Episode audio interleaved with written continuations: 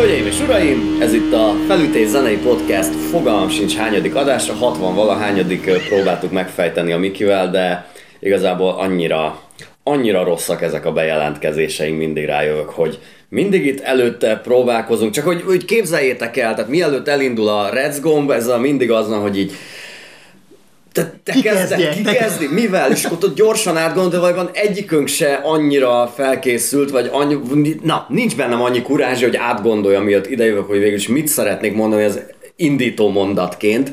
Úgyhogy ö, Tudod, mit kell ilyenkor elsütni? Hogy egy igazán különleges adással ez az, hogy ez, ez, ez, ez, ez, ezt már én sem veszem be, tehát hogy annyira unalmas, szóval, hogy bocsi ezért, ezekért a bénázásokért.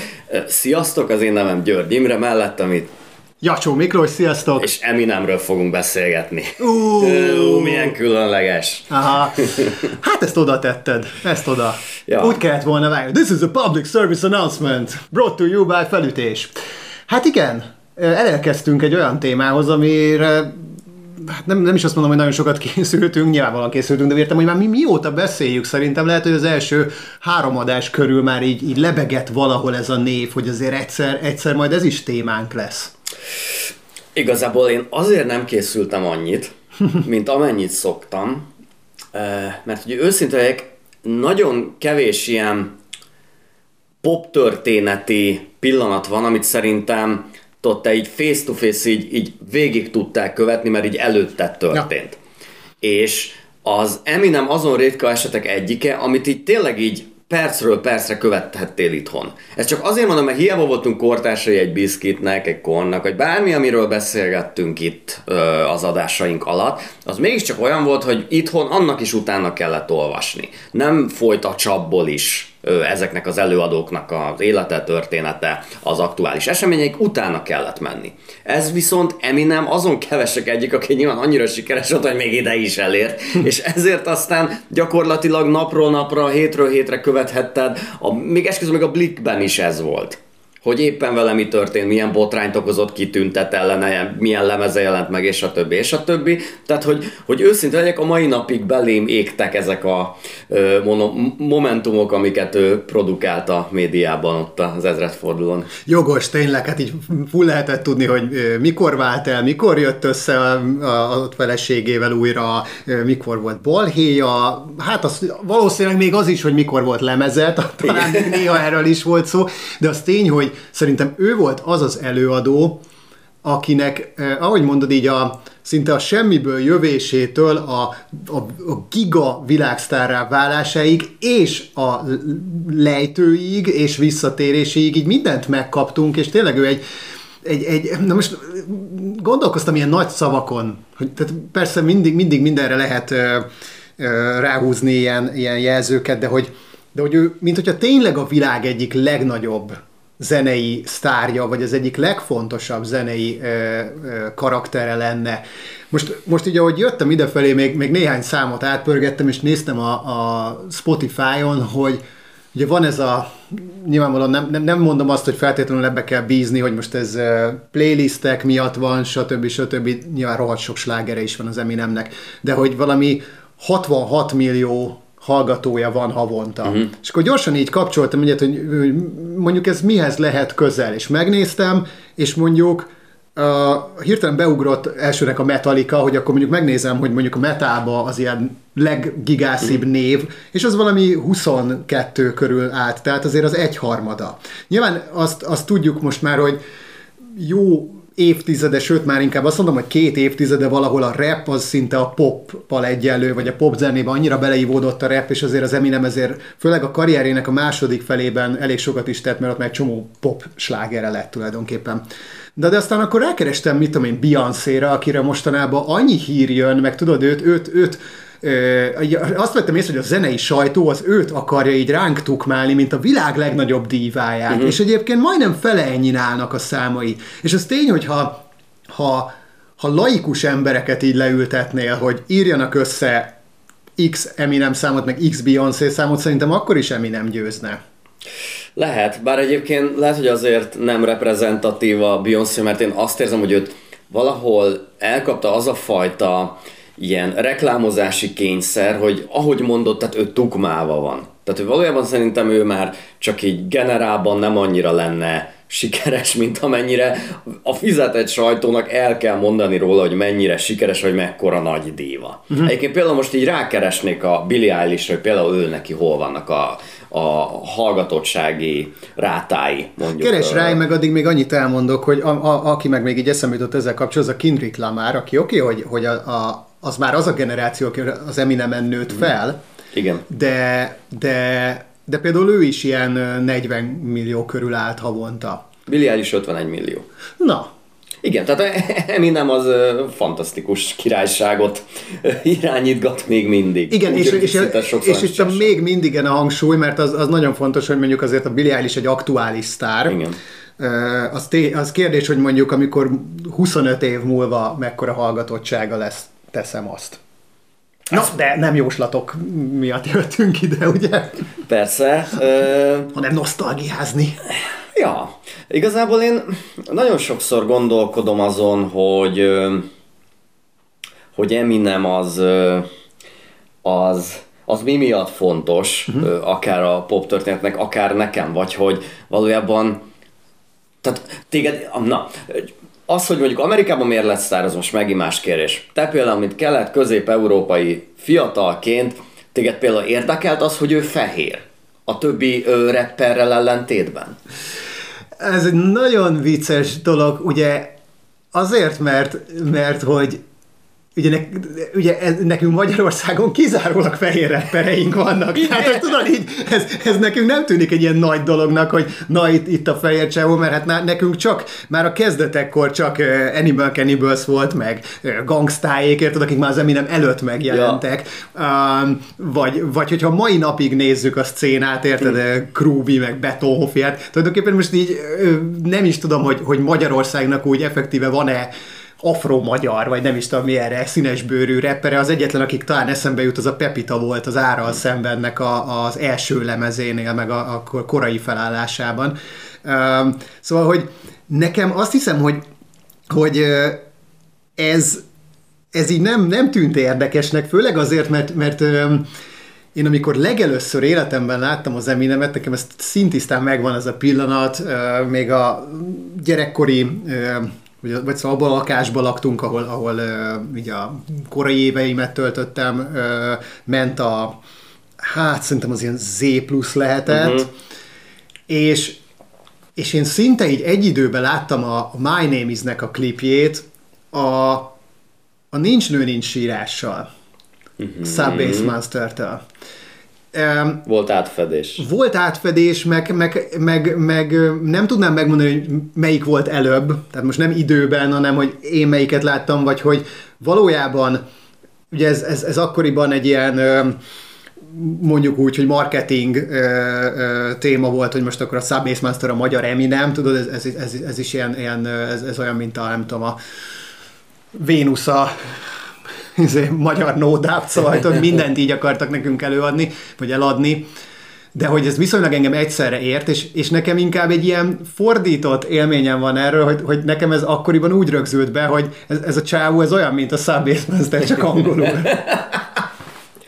Gyermeki gondolkodás. Tehát tudod, nekem is ez hasonló, hogy amikor így először, na, tehát nekem voltak fogalmaim a, a hip-hopról. Nem is kevés miatt megismertem az Eminemet, annak ellenére, hogy nagyon gyerekként ismertem meg őt is, de mit tudom, hallgattam már Onyxot, uh, Naughty by Nature, Cypress Hill, de hogy tehát hogy mondjam, mivel a ismerőseim, akik rapperek voltak körülöttem, és ezt mondták magukról, azok is fehérek voltak, meg hogy mondod, az magyar előadóknak a többsége is, én még nekem így, tudod, így a, a fekete vonatnál se az volt, hogy jó, hát most így romák, és akkor az így más, vagy, vagy nem.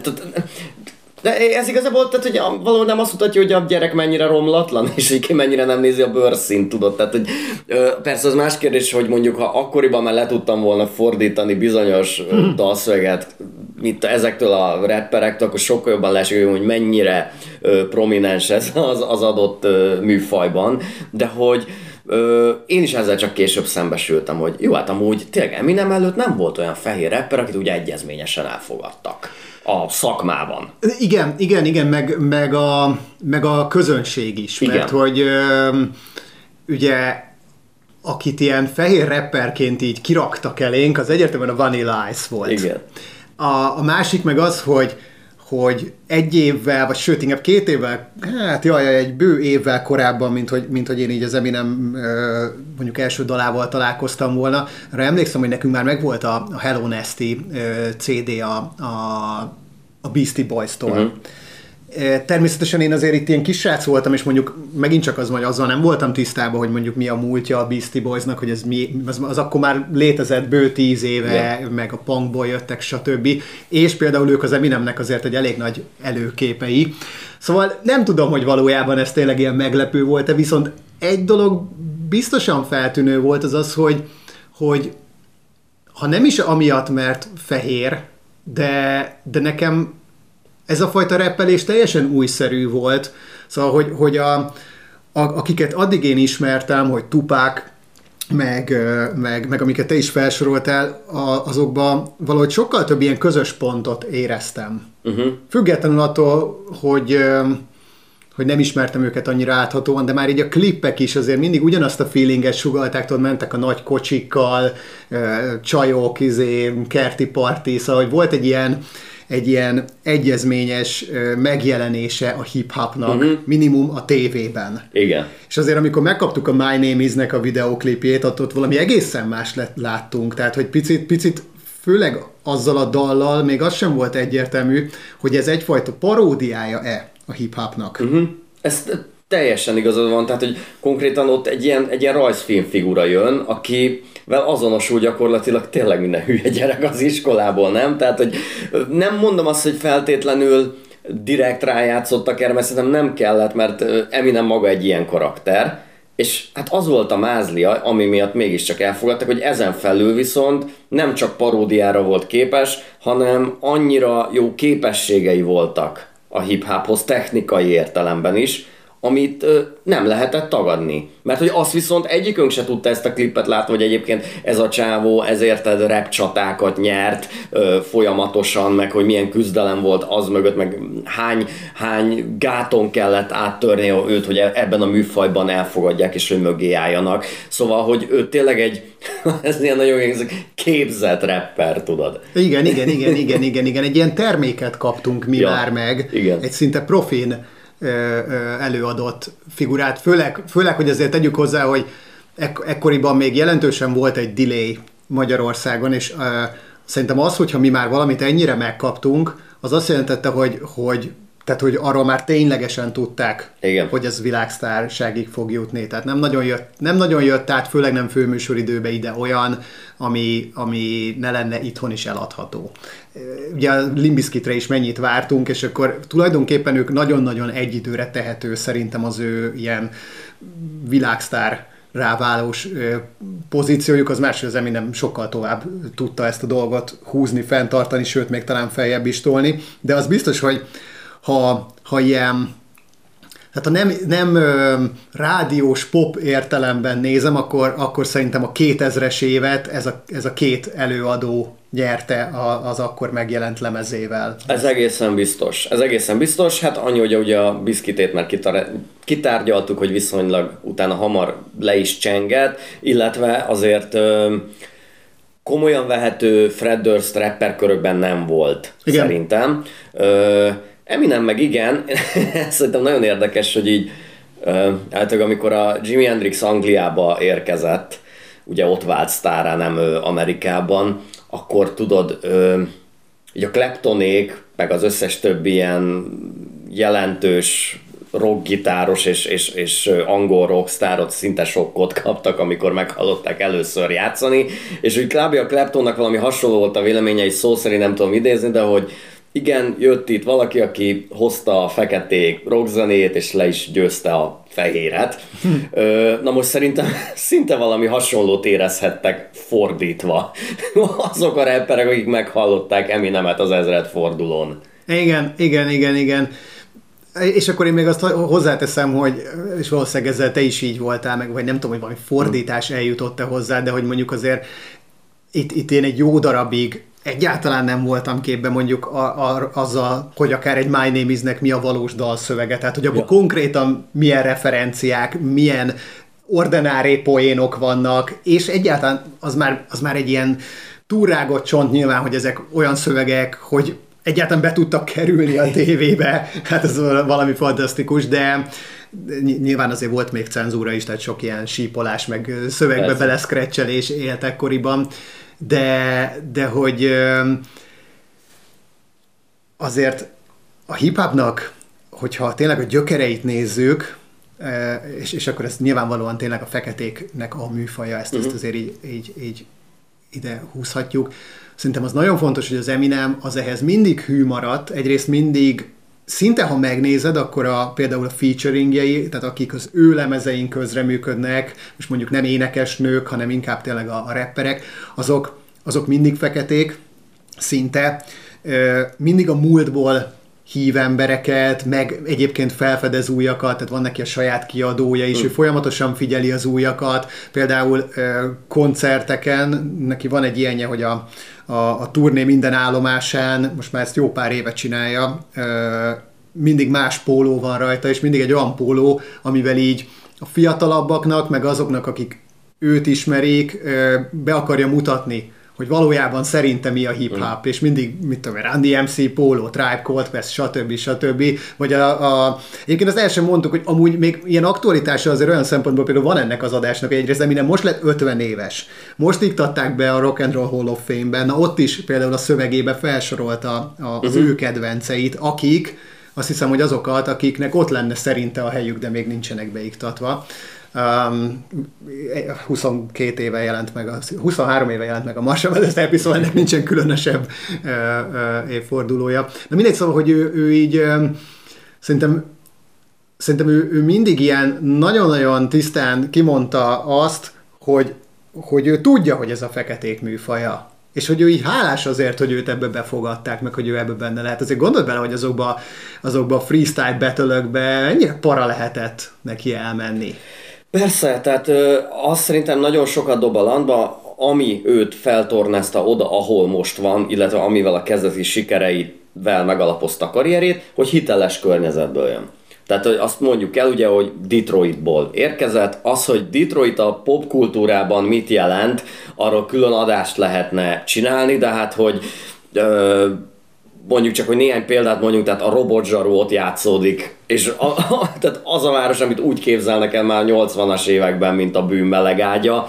Ö, Detroit Rock City. Igen, is. persze, persze, egy, egy millió olyan példája van, de a közös kedvencünk, amit mindig emlegetünk, ugye a Jarmustól az Only Lovers Left Alive-ban ugye a szellemváros az Detroit, ami ténylegesen egy szellemváros, és ami valahol egyrészt, tehát Amerikában is a szimbóluma lett annak, hogy egy ipart hogyan lehet tönkretenni, hogy emberek hogyan veszítik el az oszt- otthonaikat, és hogy Amerika közepén egyszer csak így gyakorlatilag egy, egy, egy, egy sikeres iparágra felhúzott város az úgy, hogy van semmisé tud válni és el tud néptelenedni.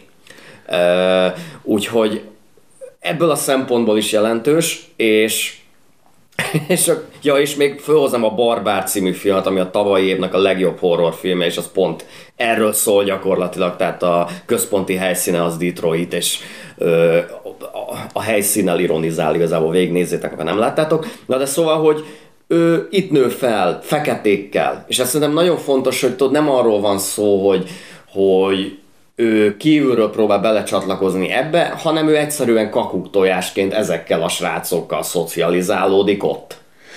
Igen, és most őt nem emlegetted, de azért egyszer már szóba került Detroit egy egydalos adásban, Kid Rock kapcsán. Uh-huh. Ugye egyrészt ő is Detroit, és azért hozom őt ide, mert, mert ugye nála az volt a sztori, hogy, hogy az ő apja is ebből a uh, iparvilágból, de azért uh-huh. ő egy ilyen kicsit fejesebb volt, és, és ők, ők egy jó módú Aha. Detroiti család volt, tehát hogy akiket biztosan befolyásolt ez az egész, de amiből az Eminem jön gyerekként, meg kamaszként, meg ahonnan ő valóban kitör, az konkrétan ez a trailer park közeg. Tehát, hogy, hogy amikor, amikor tényleg ilyen lakókocsikba Igen. egy tisztáson laknak, nyilván ezt ilyen filmekben, sorozatokban láttuk mi, és nem is tudom, hogy igazából ennek Magyarországon van-e bármilyen ö, ö, megfelelője, úgymond, szóval tudom, hogy itt is vannak persze szegény telepek, de, de, de hogy olyan, amikor így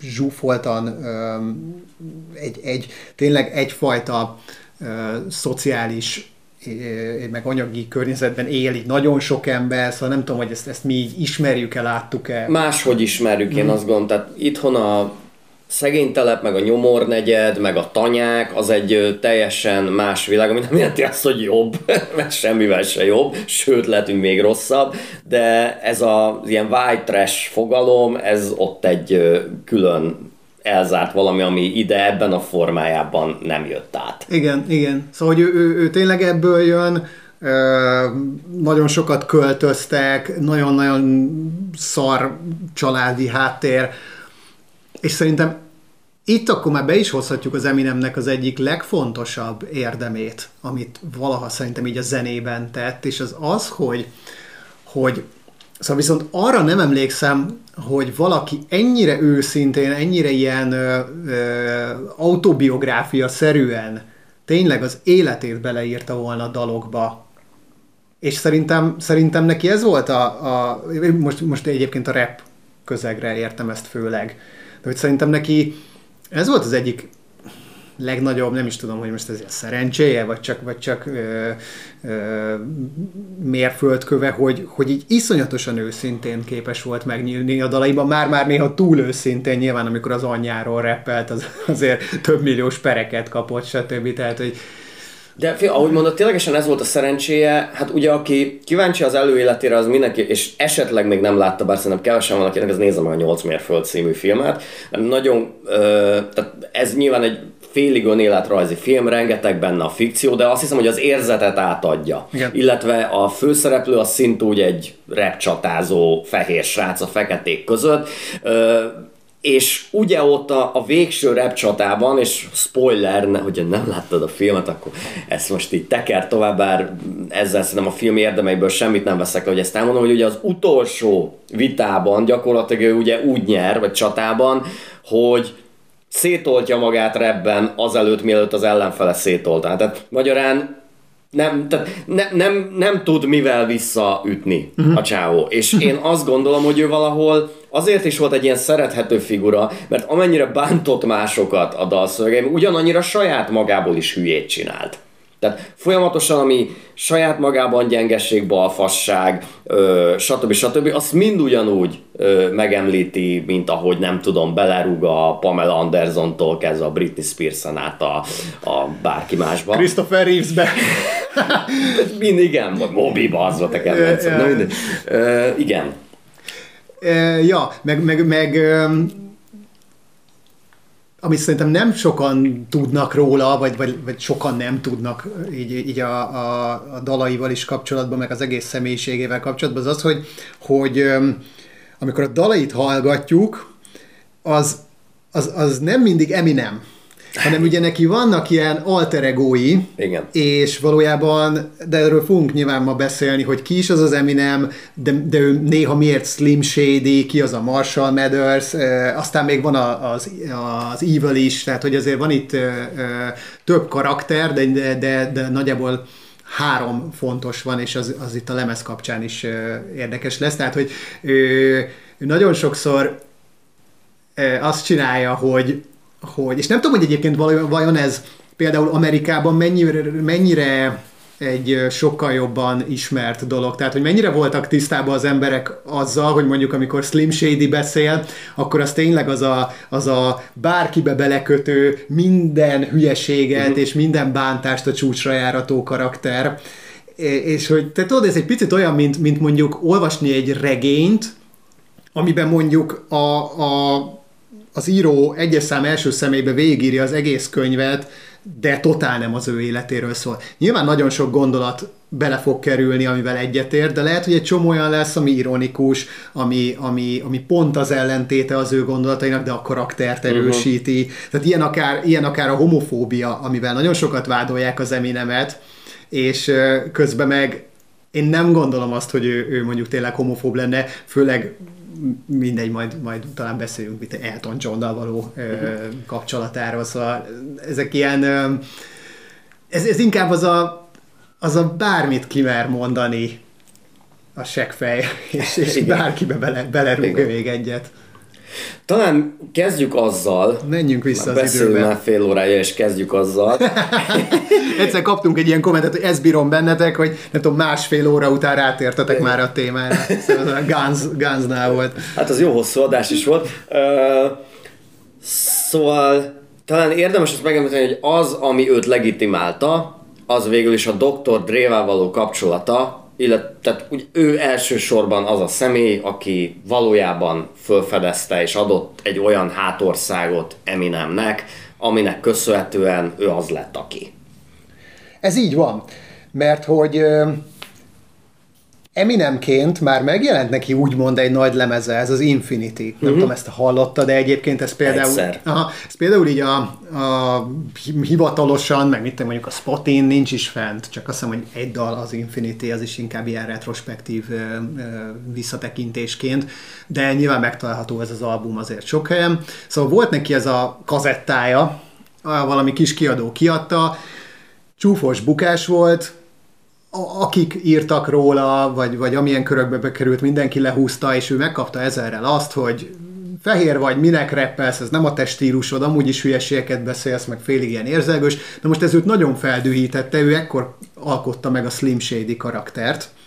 Uh, tehát ugye az Eminemnek az igazi neve az Marshall Bruce Mathers Free, Igen, igen, igen, igen, igen. igen. valami izé királyi család. és, és, és az Eminem lett a főművész név, ugye az az M, M and M-ből, hogy Marsha Mathers, vagy az M&M's nevű cukorkáról, ezt azért megkapja sokszor. Um, igen, tehát itt megalkotja ezt a karaktert, és így készül el már a Slim Shady EP, és azt hiszem, hogy ez az, ami eljut a Dréhez, egyébként a Jimmy Iovinon keresztül. Igen. Tehát, hogy ő kapja meg valahogy ezt a kazettát, és mutatja meg neki. És állítólag a Dre egyébként nagyon ritkán, meg már, meg már egyébként elég régóta nem nagyon fedezett így fel arcokat, és ő nem is tudta állítólag, hogy az Eminem fehér. Tehát ő csak meghallgatta azokat a számokat, és azt mondta, hogy kerítsd elő azonnal ezt a csávót, és hozd ide.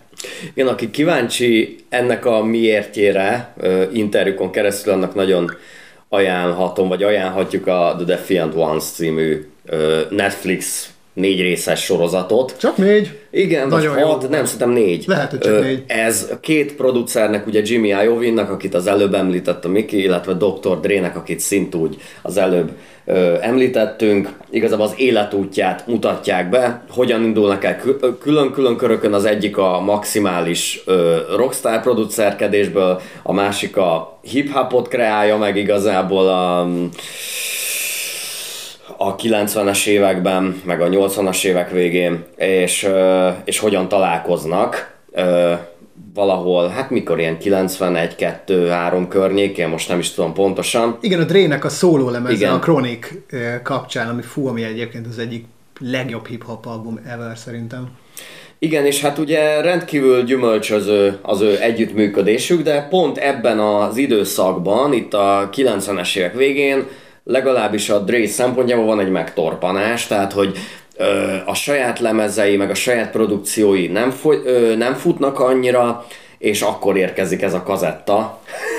És ahogy mondja a Dre is, hogy meglepte, hogy mennyire rasszisták az emberek a szakmában, mert hogy mindenki, tehát gyakorlatilag ö, majdnem, hogy stoppolták a produkciót, és majdnem nem lett az egészből semmi, mert mindenki azt mondta Drének, hogy egy fe- ezzel a fehér gyerekkel mit akarsz kezdeni, és itt ténylegesen arról van szó, hogy természetesen egy ilyen kaliberű lemez megjelenésénél, meg egy olyan kaliberű producernél, mint amilyen a Dre, bizony azért itt nem kevés pénzbefektetésről van szó, szóval egy olyan infrastruktúra, amiben nem mindegy, hogy ki mennyit investál bele, és nagyon nehéz ez miatt sokszor összehozni ilyen produkciókat. Csak úgy sokszor belegondolok, hogy tudod, hogy azt hinnénk, hogy egy Dr. Dre azt csinál, amit akar, vagy egy Jimmy Iovine, de hogy pont ezekben a körökben nagyon meg kell azt gondolni valahol, hogy mibe mennyit teszel bele, és hogy ezt az effortot megéri egy olyan ö, kaliberű csávónak adni, mint amilyen akkor az Eminem volt, ami tényleg egy ilyen mm, e- esélytelen valakinek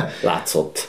De durva egyébként, hogy tényleg, hogy néha kiadók, producerek, menedzserek mennyire esélytelennek tudnak valaki olyat gondolni, aki aztán a világ legnagyobb sztárja Ja. lesz. Ez, ez elképesztő, hogy meg hogy tudod néha, hát ez a Bohemian Rhapsody sztori, Mhm. hogy tényleg, hogy néha ö, ülnek egy, egy asztal mögött valamiféle, valamihez tényleg értő, de valamihez meg mégsem értő fehér gallérosok, Aha. és, és simán lesöpörnek valamit az asztalról, és aztán nincs igazuk.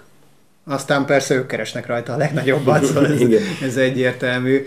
De amúgy te is azt gondolod, én azért azt érzem, hogy tényleg a Dre már ekkor visszavonulhatott volna, szóval azért amit ő már letett az asztalra, NWA saját lemeze, a, a Tupac, a, a, a, Snoop Doggnak az albumai kapcsán, meg egy csomó ö, slágerben is részt vett, No Diggity, meg tudod ilyenek.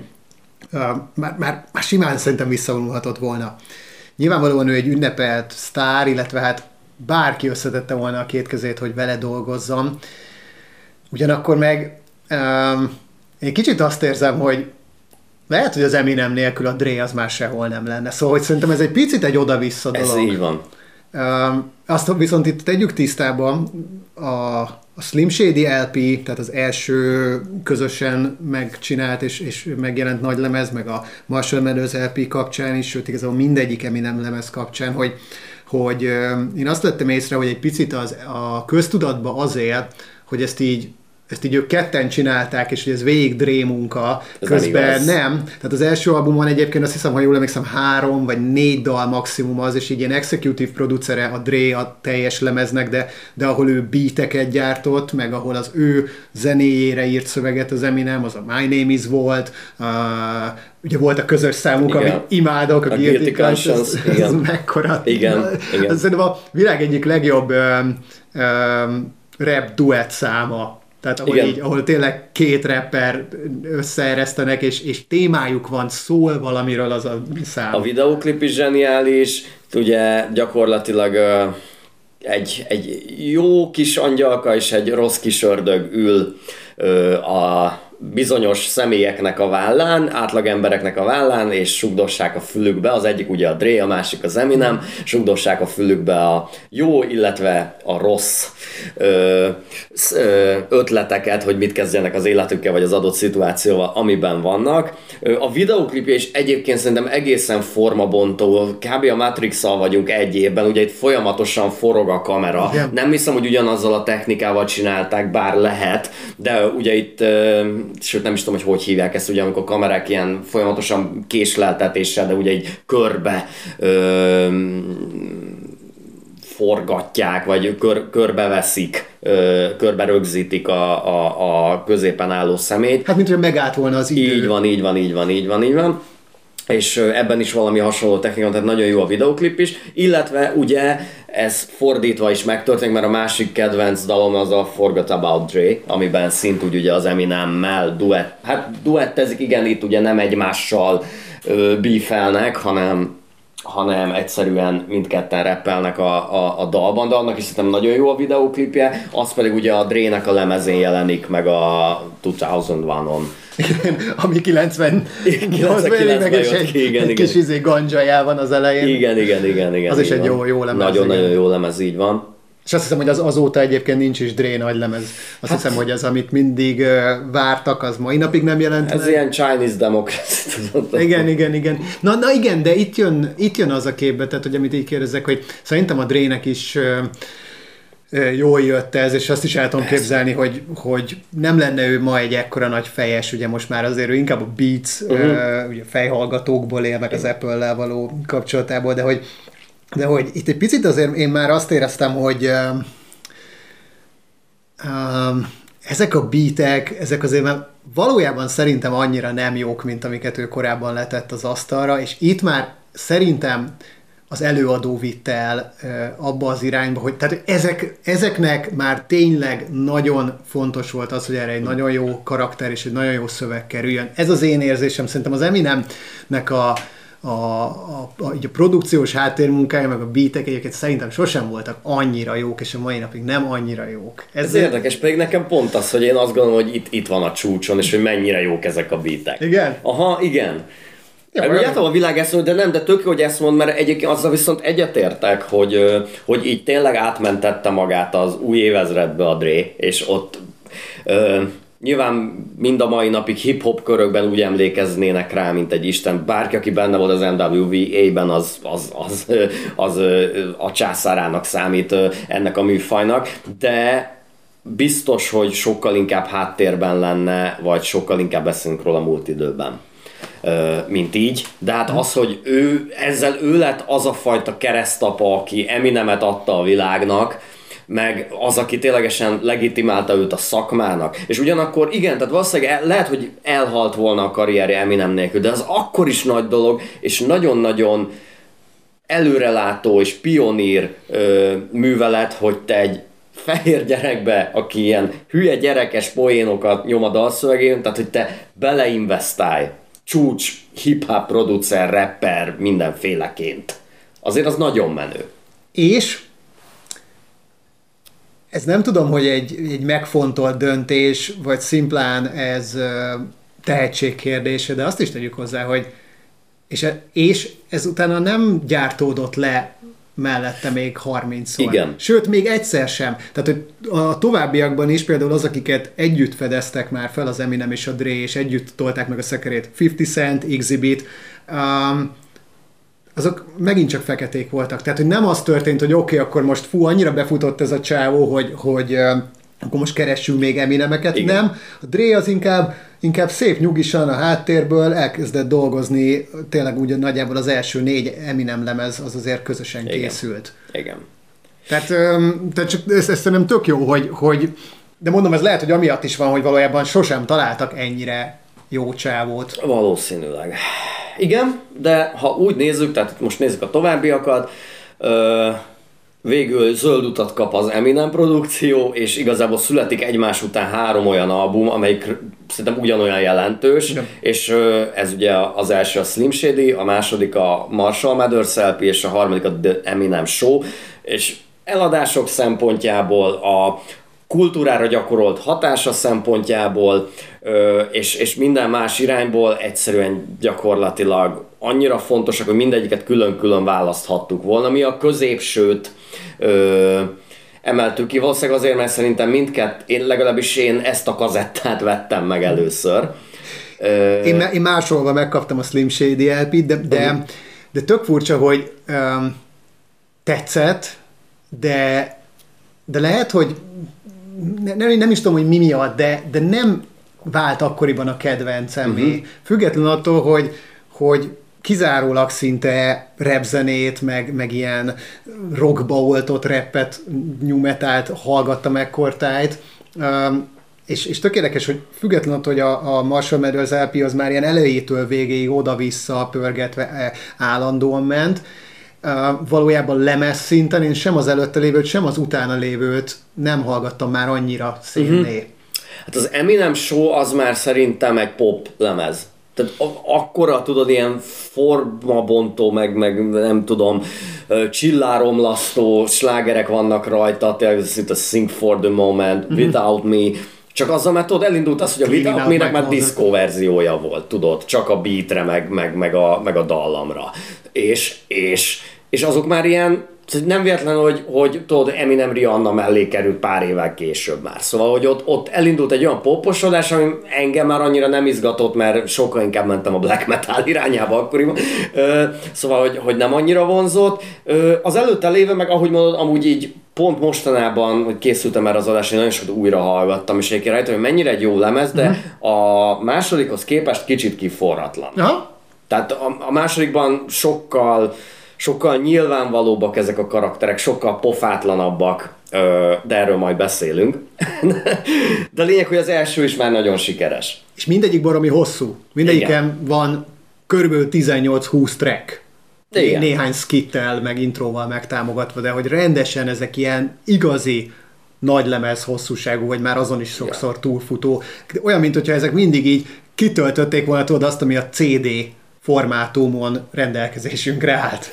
Azért akkoriban egy hip-hop lemeznek szerintem hosszúnak kellett Persze. lennie. Tehát, hogy igen, kellettek skitek általában, tényleg akkor legyen, mit emlékszem, most pont a Subway-t említett, azon 20 valahány track volt, nem? Lehet, ha jól lehet, emlékszem lehet. a félre az útból lemezen. Szerintem ennek lehet, hogy az egy, egyik oka az az, hogy valahol a szakmában a rapper az attól rapper, hogyha van kurva sok szövege, és nem csak úgy összejön neki egy-kettő. Hozzáteszem egy picit, nekem ez az Eminemmel kapcsolatban a, majd hogy nem az egyetlen komolyabb fenntartásom is, hogy, hogy minden, szinte minden lemezén találok gyöngy, gyöngyszemeket, de mindegyiken találok lazán öt olyat, egyébként kivéve a Marshmallows ami nélkül is számomra elmenne az a lemez, és, és, és, és akkor állítólag rengeteg szám lemaradt ezekről az albumokról, tehát, tehát ő, ő konkrétan kimondja azt, hogy mit tudom én, a Relapse lemez, ami amúgy sem egy túlságosan jó lemez, de hogy ott a tájtak volt még, még egy ilyen lemezni szám, amire ő maga azt mondja, hogy az szar lett. Tehát, hogy az már, hogy az, az már annyira rossz, hogy rá se került erre. Uh, tehát, hogy ő, őről azt lehet tudni állítólag a mai napig, hogy így mindig van nála egy füzet, és, és minden nap ír. Ő minden nap ír szövegeket, rímeket, ötleteket, és, és ezek egyszer majd egy dalban végzik. Mondjuk ez jó a ebbe szerintem, hogy így, így sokszor így nem kell tudod leülni és elejétől végéig megírni egy számot, hanem így bele lehet tenni olyan ötleteket, amiket amúgy már, már feljegyeztél korábban, de most itt, itt, itt most pont jó lesz. Aha. Igen. De, de mondom, szerintem ez van, hogy egy rapper akkor, akkor minősül tényleg jó szöveggyártó rappernek, hogyha egyrészt magának írja a szövegeket, e, ugye ezt sokszor ő szóvá is teszi, hogy vannak akiknek ilyen ghostwriterek írnak, másrészt pedig, hogyha igenis termékeny és sokat ír. És hát tény, hogy a, mint a Ice Cube-nak a, a, a klasszikus lemezein is ilyen borzasztóan sok szám van. Hát igen, a, tudod, később a mumble meg a trappel, meg ezekkel jöttek be ö, igen. azok a fajta ötletek, hogy akár egy rapper, mit tudom én, öt mondatban is elmondhatja, amit akar, aztán, hogy ez sikerül. És az se értelmes. Ha, hogy ez sikerül lesz, ezt mindenki döntse magának, ennek az adásnak nem ez a feladata, hogy most a, a 2010-es éveket vizslassuk. De, tehát a Slim Shady LP az minden esetre egész biztosan megcsillantott már minden olyan ö, képességet Eminemtől, meg minden olyan ötletet, ami kiforra másodikon. Itt gondolok olyan, hogy a My Name is kifiguráz mindenkit, meg elküld mindenkit az anyjába. A Guilty Conscious-ben, meg sok más dalban is, de hogy ott már érezhető, hogy igen, van ez a fajta ö, kisördög szerepe az Eminemnek, aki csak a rosszra gondol, és egy ilyen igazi ilyen izé, prankelő, nem tudom, kisördög és... A Bonnie and Clyde-ba például már, már, már, már, már megismerjük azt a már megismerjük az apa figurát például, aki, akinek nincs könnyű élete, ugye ott a, itt neki van már egy kislánya, Igen. Sőt, sőt, hogyha egy picit így akarunk bulvárkodni, ugye volt neki a felesége, vagy, vagy akkor még azt hiszem barátnője, a Kim. Igen. Um, Ekkor veszi el, ha jól tudom. Igen, ugye őt kétszer veszi el, de, de, de azt hiszem, hogy őt a Marshall Mathers, a Slim Shady és a Marshall Mathers LP között veszi uh-huh. egyszer el, és utána, amikor a Kim című szám megjelenik, akkor el is hagyja. De, de, de hogy ugye van egy kislányuk, de ők már ilyen nagyon, tehát ők, ők azért egy, tényleg olyan közegből jönnek, hogy, hogy tudod, már 15 évesen a, a, nem csak a Kim, hanem az ő testvére, talán nővére, ők ketten elszöknek otthonról, és oda költöznek az Eminemhez, meg az anyjához, ugye az, a, az, az anyjához fűződő viszonya is viszonylag ismeretes, hogy ő is, ő is drogfüggő volt, folyamatosan hazudott neki az apjáról, tehát azt mondta, hogy az apja nem akarja őt látni, és közben állítólag egy csomószor azért kellett elköltözniük, mert hogy az apja szerette volna uh-huh. őt látni. Tehát hogy, hogy azért neki nincs egyszerű élete, és hozzáteszem, én soha életemben nem láttam egy boldog, kiegyensúlyozott Eminemet. Ezt nem tudom, hogy neked feltűnte, de mindig, szóval neki látszik, hogy a mai napig megvannak a gondjai, mindig egy picit tikkel a szeme, mindig egy picit így, így el van bújva, voltak gyógyszer és drog, meg alkohol problémái, nyilván most már több mint tíz éve tiszta, tudjuk, hogy az sokszor a legrosszabb no, valakinek, aki, akinek komoly függőségi hajlamai vannak, mert így nap mint nap kell azzal küzdenie, hogy nehogy visszaessen, hogy nehogy valami... Hát, hogy valami a... célt találjon az életének, tehát ez is baromi, meg legyél termékeny, tudod. Tehát... Hát igen, és akkor az, ami a legnagyobb célja, meg a legfontosabb dolog számára az életben, abba is sokszor belerúgnak, tehát néha érted, amikor kijött a Revival lemez, akkor így aznap így elintézték körülbelül az egészet azzal, hogy mekkora egy szar lett. Tehát, hogy azért sokszor, látszik, hogy sokszor össze, össze, összeomlik, meg néha, néha mennyire dühös, érted, egy, egy ilyen szaros izé Machine Gun Kelly úgy föl tudja húzni magát, hogy, hogy, hogy, pedig érted, lehet, hogy hagyhatta volna ő a szó nélkül is. Na mindegy, mindegy, ez nyilván ez már egy, ez a kései Eminem, de hogy, de hogy tényleg itt, itt neki már például a Slim Shady LP előtt ugye megszületik a kislánya, tehát tényleg tök fiatalon őt így próbálja nevelni, ott is van egy csomó ilyen sztori, hogy ő, ő akar gyűjteni neki, neki majd az iskoláztatására, de kirabolták őket, szóval tényleg nagyon sok szarsággal kellett megküzdenie. Szóval csak az, hogy igen, hogy, hogy azért már megismerjük a, ezt a fajta Eminemet is, ezt a gondoskodó, mm. um, kedves csávót az első lemezen is. Igen, igen, egyébként tök vicces, pont múltkor uh, akadtam bele egy uh, olyan MTV-s felvételbe, hogy már sztár, és, és visszaviszik Detroitba, így arra a környékre, ahol született, és én tök vicces, hogy tudod, kisgyerekek jönnek oda folyamatosan izé, tudod, dedikálni, de az összes fekete az a kemény. Aha. Szóval ilyen tíz éves fekete kis srácoknak dedikálő, az a, és, és visszamennek ahhoz a házhoz, ami ugye a Marshall Igen. Mathers lp is szerepel, ami egyébként nem is értem, hogy lakik valaki, akik, akik csak úgy ott laknak, de bekopognak, nem jön ki senki, mert nem készültek arra, hogy jöttek, hogy bocsi, de hátra mennénk a kertbe, jó forgatni, és akkor hátra viszik, és megmutatja az udvart, amit az egésznek van egy ilyen nagyon furcsa jellege. Hát tudod, hogy Amerikában van egy ilyen, hogy, hogy a tévé, Aha. és főleg ebben az időszakban, hát Igen. erre konkrét műsorok épültek, hogy igazából, ha megjelent az MTV a házad előtt, akkor lehettél te ott éppen egy szám boxerbe, és azt se tudod, miről van szó, így benne akarsz lenni a tévébe, igen. és nem tudom, fizetnek érte 20 dollárt. Igen, igen, igen, igen, igen. É, de hát, hogy ugye, na igen, szóval, hogy ő valahogy ezt tekinti a szülői háznak, ez ha. már nem az a trash lakóház, de hát nem egy nem egy New York szálloda. egy ilyen kis fa, nem? Hát igen, az az ilyen... Na jó, mondjuk ez a papírház, ami... Igen, ami... na a papírház talán a legjobb. Most mondani akartam, hogy könnyű szerkezetes. De nem. Könnyű szerkezetes gipszkarton Igen. a szigeteléséről nem tudunk sokat, hogy kőzetgyapot-e. Igen, de... szóval a könnyű szerkezetes az nem ez, nevezzük papírháznak, igen. Tudod, ez úgy van, hogy azokon a környékeken, ahol így időnként jönnek ilyen keci nagy tornádók, de olyan házakat építenek, amiket tuti elfúj a igen, igen, na ezt elfújna. De minden esetre, szóval ami a második lemezen megjelenik, elsődleges borító, mert hogy vannak alternatívák Igen. is, az, az, az, ez a ház, annak a verandája, és azon lefotózva Eminem, és ilyen sárgásra okkeresre, nem tudom milyen szépiáz. beszínezve. Igen, ez a szinte az agyamba égett ez a, ez a fotó. Nagyon sokat nézegettem azt a kazettaborítót. Tehát neked az volt, amelyiken, amiken a ház van.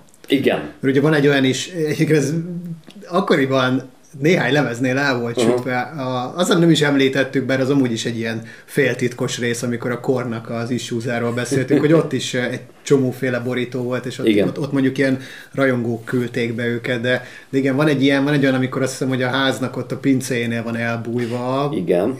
És van egy olyan is, amikor meg egy ilyen atlétába, csak így szemből, mint amit a Stan klipjében láttunk. Ott, ott van, nem, hogy így támasztja a, a tehát, hogy előtte egy asztal, igen, és, támaszkodott, és ilyen, ne, ott nem, nem, tabletták vannak előtte, ja, lehet, meg ilyenek?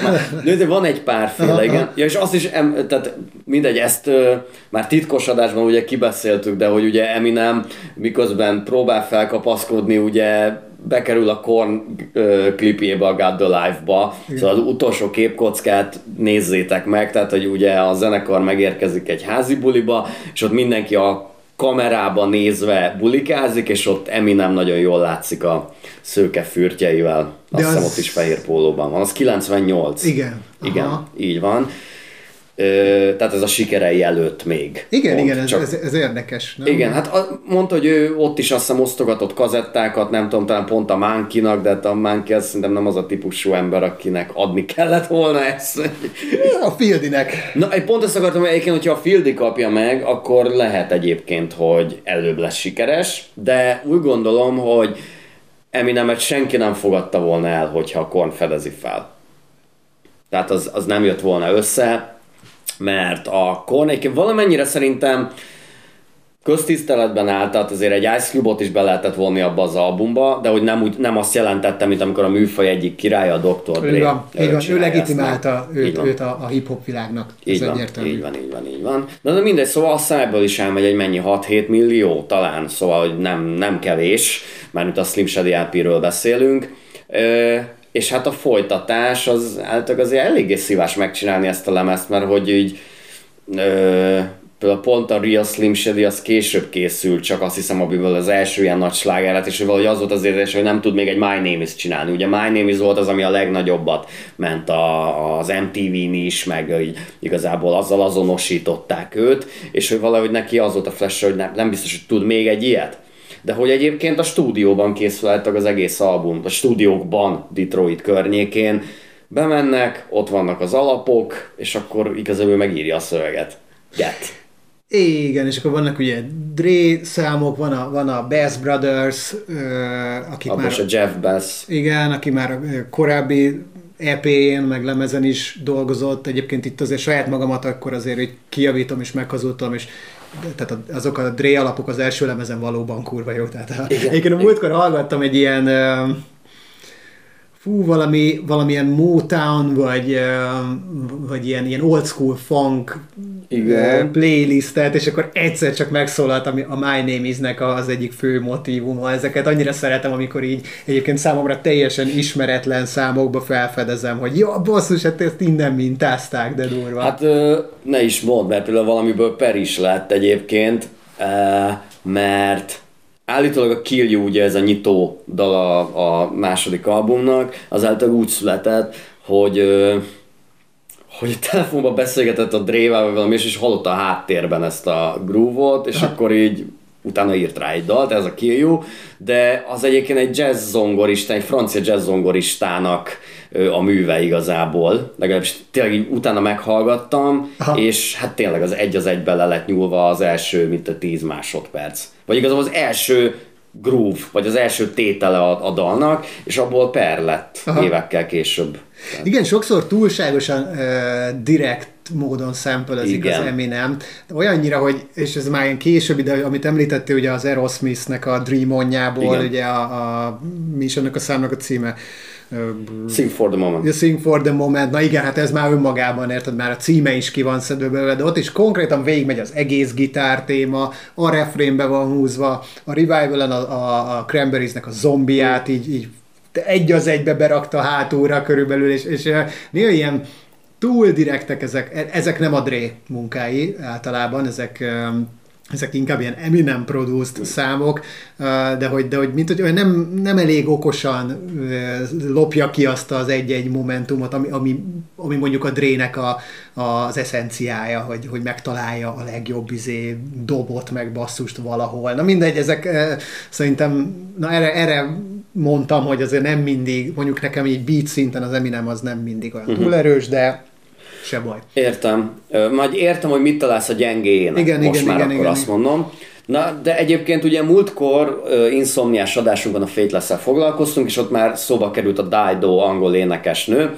Uh, és ott azon lamentáltunk, hogy az már évekkel korábban megjelent, és hogy ott nem tudtam biztos által, de szerintem tehát azután futott be a Dido, és tényleg, mert ugye itt van még ez a The 45 King nevű producer, és ő általa jut el valahogy az Eminemhez Igen. Ez, ez a dal, meg hogy talán ő abból már előtte csinál egy groove vagy valami ilyesmi, és akkor végül is, tehát erre amint meghallja az Eminem, gyakorlatilag így egyből ír egy komplett történetet. Szerintem ez a Stan, ez, ez nagyon nagyot ment akkoriban, meg ö, első számú sláger, szerintem mind a mai napig sokszor hallom a rádióban vezetés közben, és, ö, és és bármennyire is pop, itt ugye ténylegesen egy, egy full rész ki van szempülözve, vagy kivéve és, és, és, és, és refrén csinálva ö, belőle, de, de tehát azelőtt valahogy, tehát na, tehát mégis, hogy azt éreztem, hogy hiába populáris, tehát ennyire messzire nagyon kevesen mernek menni.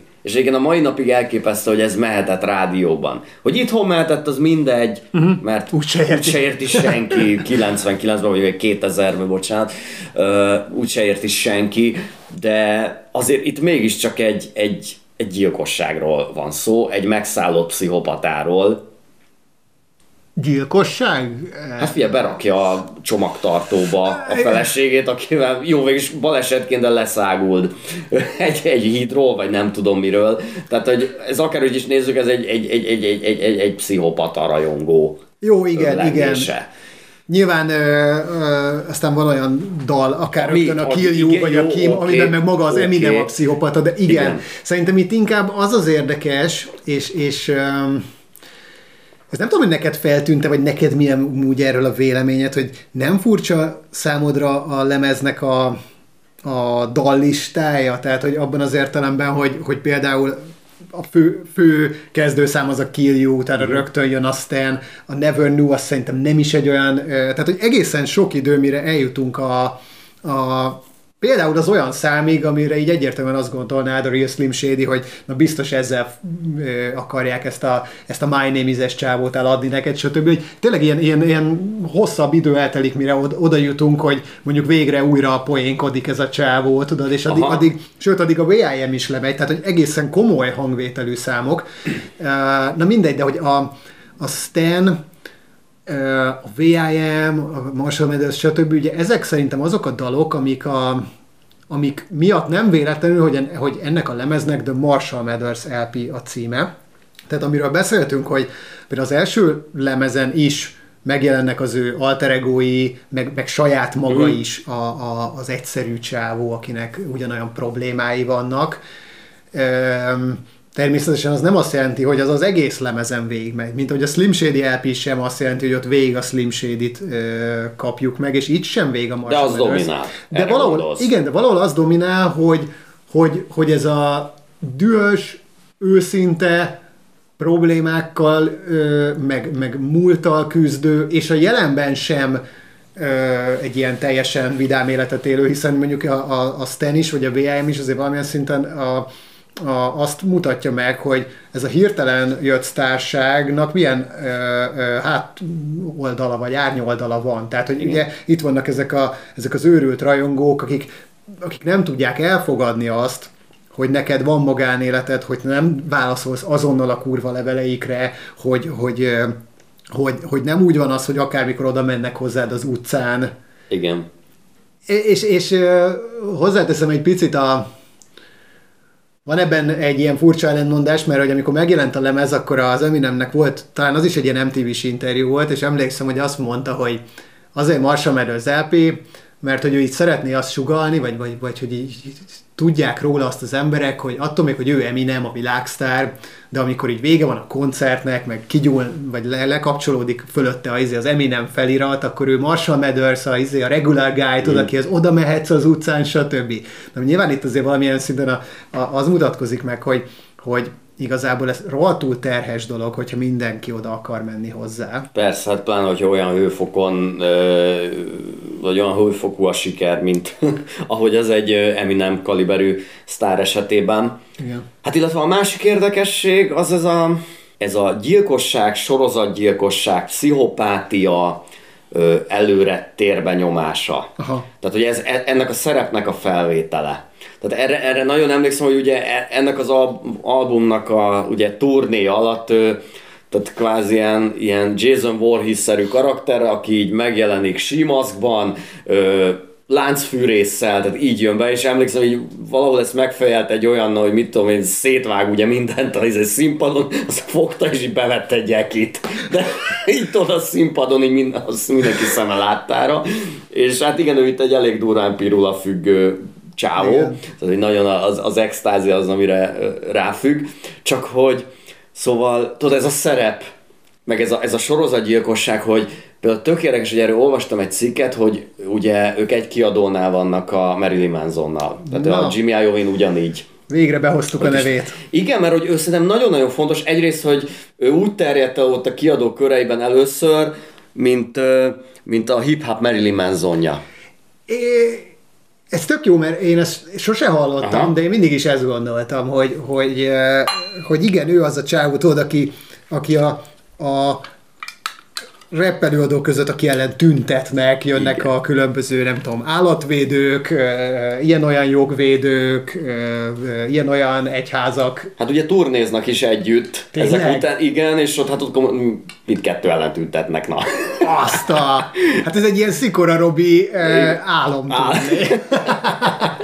Ez sajnos korábban van, akkor nem jutottak el ide, túl nagy sztárok voltak ahhoz, de ezt is például a Z pluszról tudom. Tehát Tudod, emlékszem, ahogy így ezt így bejelentették, hogy Melly Benson és Eminem ellen óriási tüntetések fognak Amerikában, a két együtt turnézó produkció ellen, nem tudom, lelkészek, egyház és nem tudom, milyen jogvédő szervezetek, nem tudom hány ö, ö, városban próbálják meg cancelozni a, a turnéjukat, de na de szóval, hogy nagyon-nagyon sok ponton kapcsolódik az ő karrierük, úgyhogy nem csak azért, egy rockzenei podcast vagyunk, kell itt most kivesélni szerintem a, az Eminem és Marilyn Manson összefüggéseket, hanem már ugye a My Name is klipjében is van egy Manson utalás, hogy ugye ő be, beöltözik Marilyn Mansonnak. Tényleg.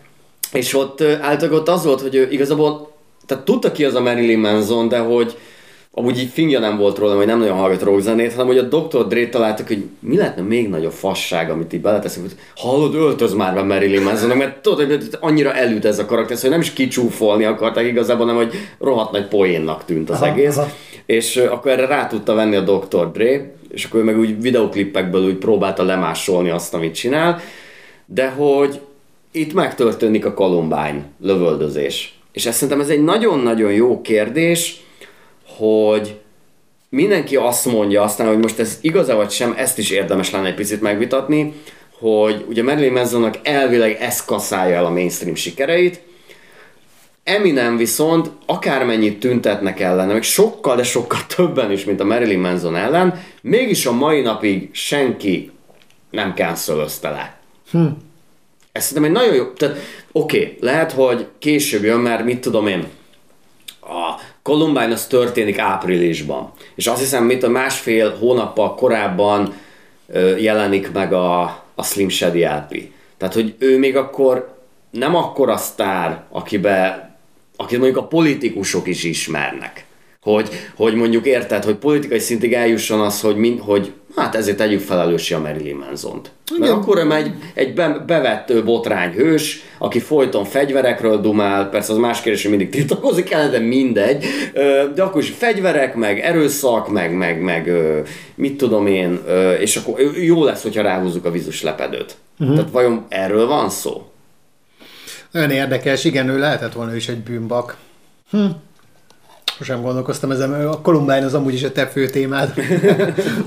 Hát vagy, vagy figyelj, vagy, vagy tényleg nem annyira lett jó lemez, abban az értem, hogy nem fogadták el a rajongók a Mechanical Animals-t. És, és egyébként valójában, most tiltakozunk ezzel, de hogy valójában csak azon, hogy abban azért nem kelt el annyi, mert az a generáció az nem is nagyon értette ezt a David Bowie összefüggést. Hiába mondja most már mindenki azt, hogy egy kurva jó lemez, szerintem is az, nem erről meg akkor is, amikor először hallottam, akkor is imádtam. Valahol a rajongók akkor ezt nem tudták bevenni, és valójában ennyi van a nagy Marilyn Manson megfejtés mögött. Aha.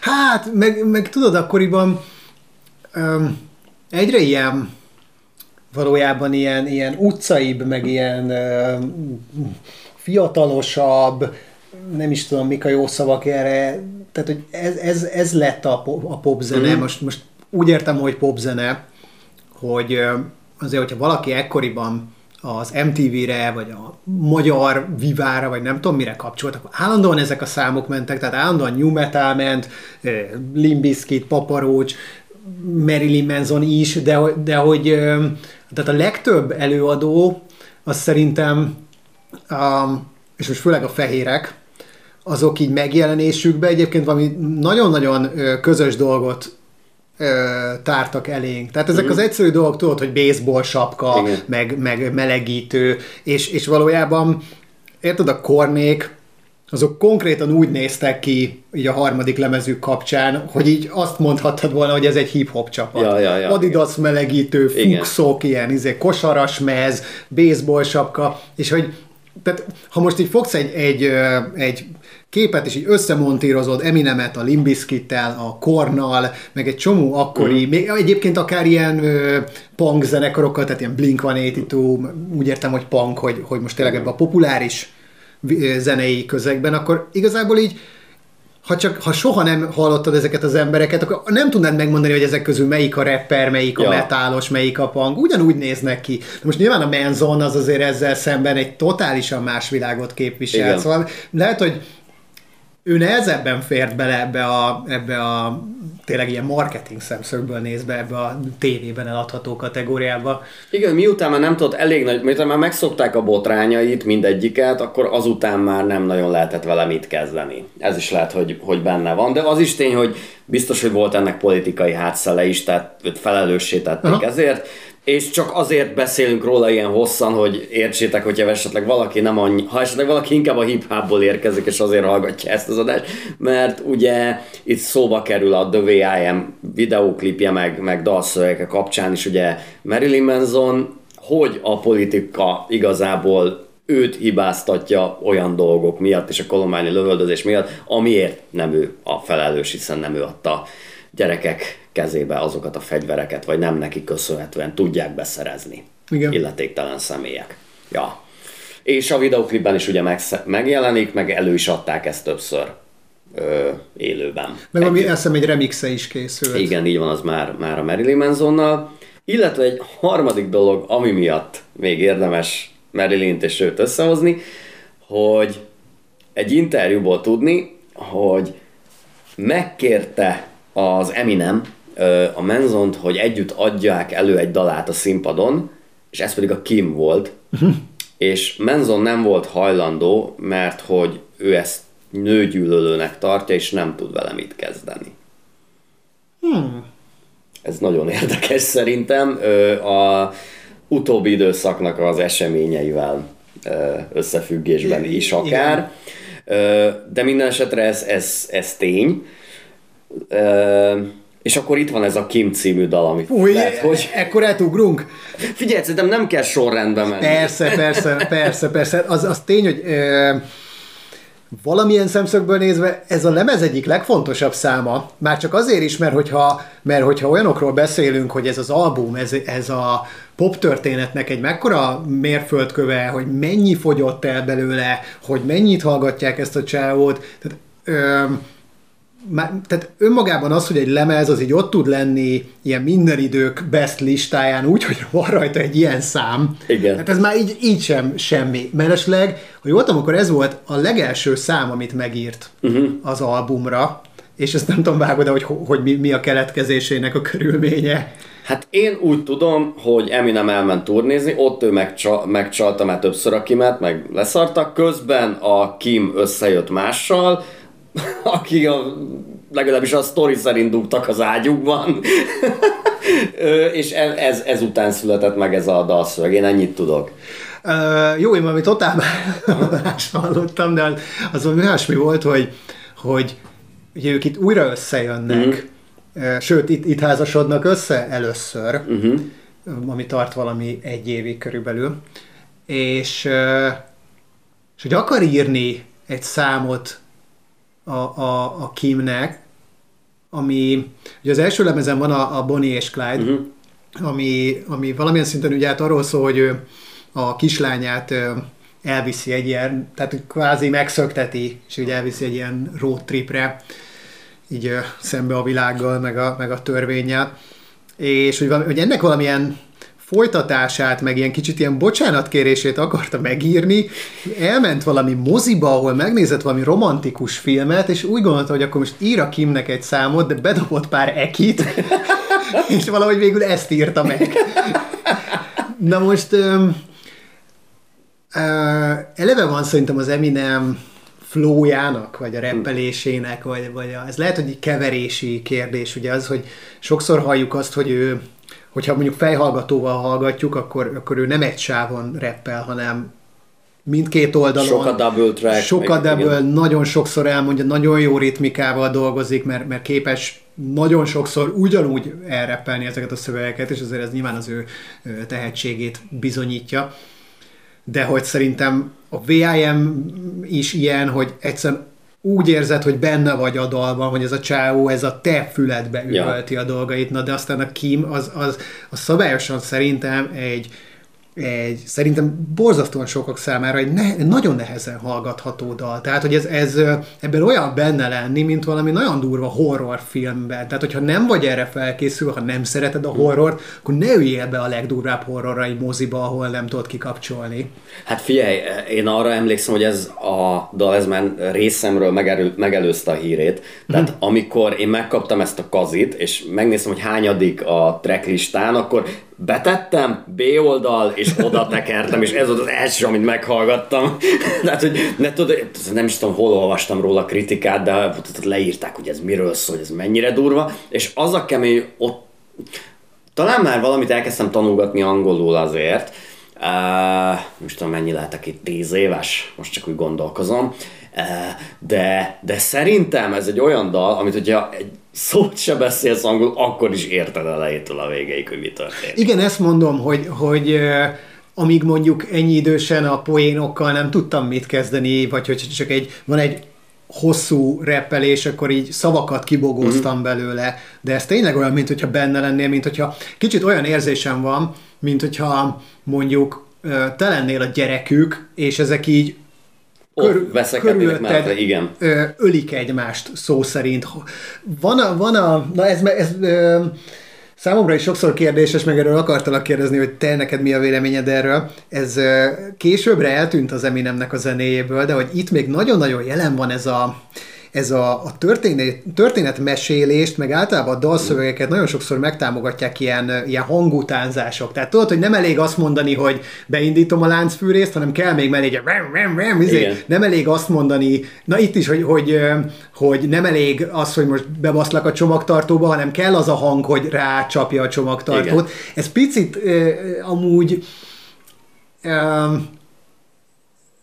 Szerintem erre valahol lehet azt mondani, hogy ez egy kicsit hatásvadász, meg akár gagyi. Uh-huh. Olyan szempontból is, hogy ez nem, szerintem ez nem időtálló. Tehát amennyire ez a lemez az időtálló, de ezek a dolgok már egy picit szerintem olyan gyerekesen hatnak, hogy még így beraksz ilyen, ilyen fóli hangokat, hogy most becsuktam az ajtót meg a csomagtartót, hát vagy ez... széttörtem egy üveget, vagy a stembe is, hogy folyamatosan mm. hallod, ahogy, ahogy a ceruza Igen. Ö, ö, fut a papíron. Hát ezek, ezek olyan technikai kérdések, ami felett, ahogy mondod, eljár az idő kereke, de azért azt is vegyük figyelembe, hogy azért ez minden időknek nem hogy legsikeresebb rap album, hanem egyik legsikeresebb albuma. Igen, igen. Ö, és és ö, 99-ben, vagy 2000-ben, bocsánat, azért sokkal kevesebben beszélnek a világon, és most nem Magyarországra beszélek, úgy, úgy ándok a világon angolul, mint manapság.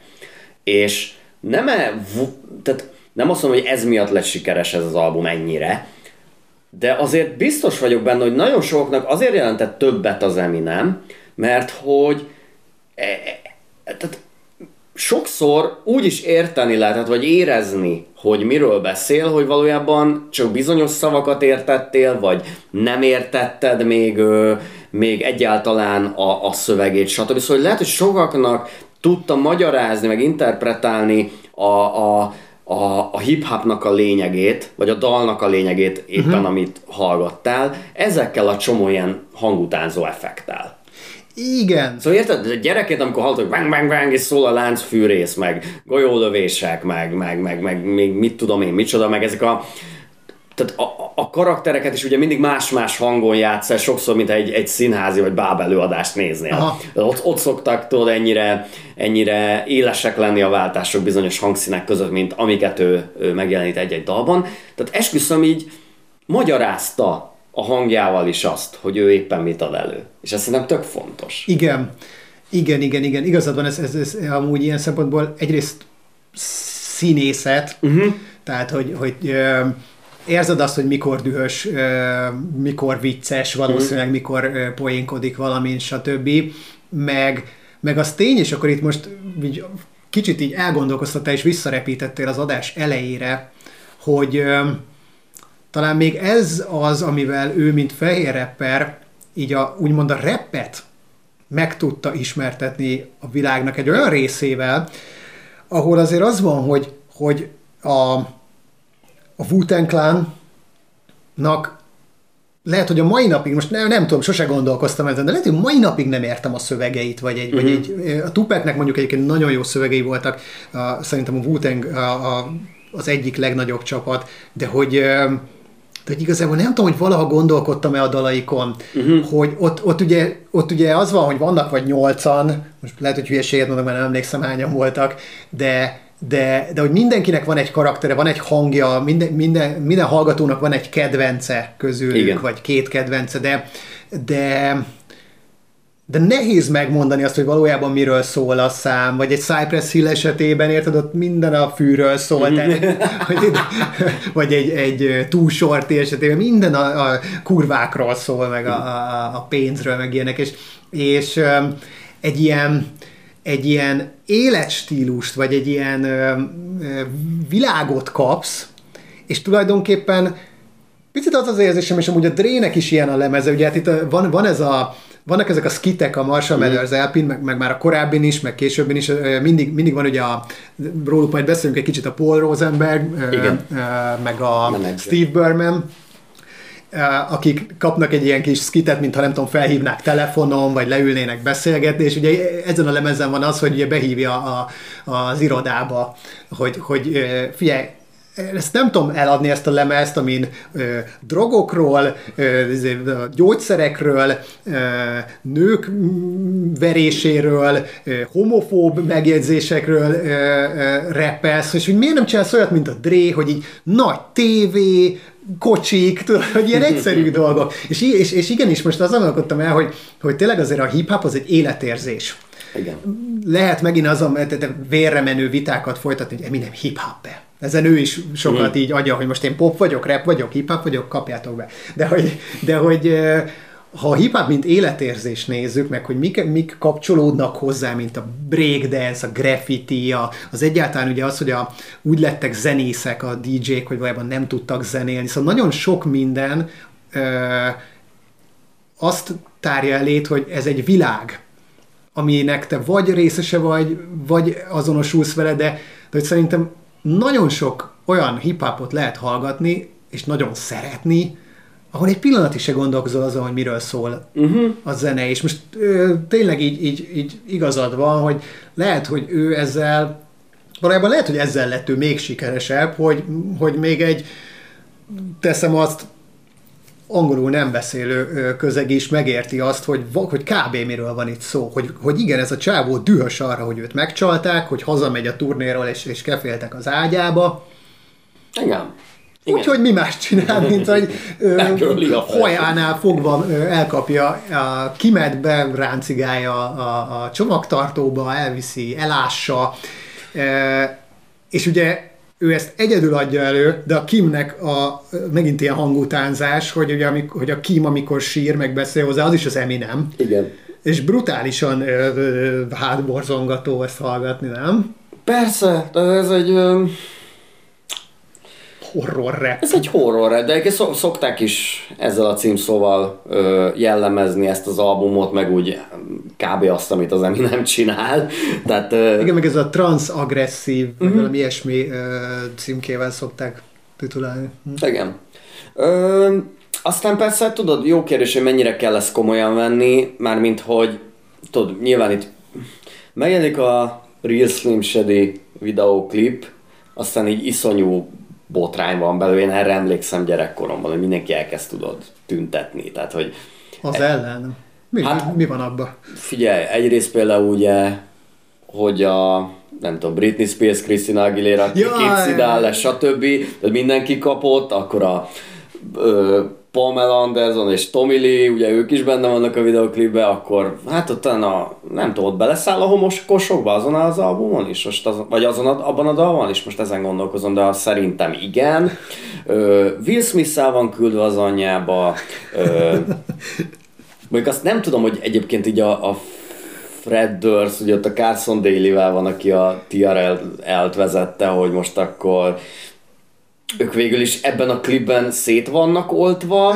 De ők, ők benne vannak, ők Igen. ugye saját magukat játszák Igen. ott a Grammy előadáson. Ugye, na például ez az Eminemnek az egyik ilyen sértődése, mert hogy ő sosem vett részt Grammy gálán, mert hogyha jól tudom, akkor a, azt nem jelölték az első lemezével, vagy nem nyert, vagy valami ilyesmi, és utána, utána meg ugye itt kérdezi tőle a dalban a mm. riporter, hogy és mi van, hogyha nyersz, akkor mm. izé nem vagy ott, és akkor így igazából tudod, pont Amúgy most, amikor vesszük fel ezt az adást, azt hiszem, hogy pont tegnap volt a Grammy, vagy tegnap Aha. előtt, így a hétvégén olvastam róla, és tényleg egy annyira felesleges, annyira semmi értelme dolog ez az egész, ez a ronyrázás, de mindegy.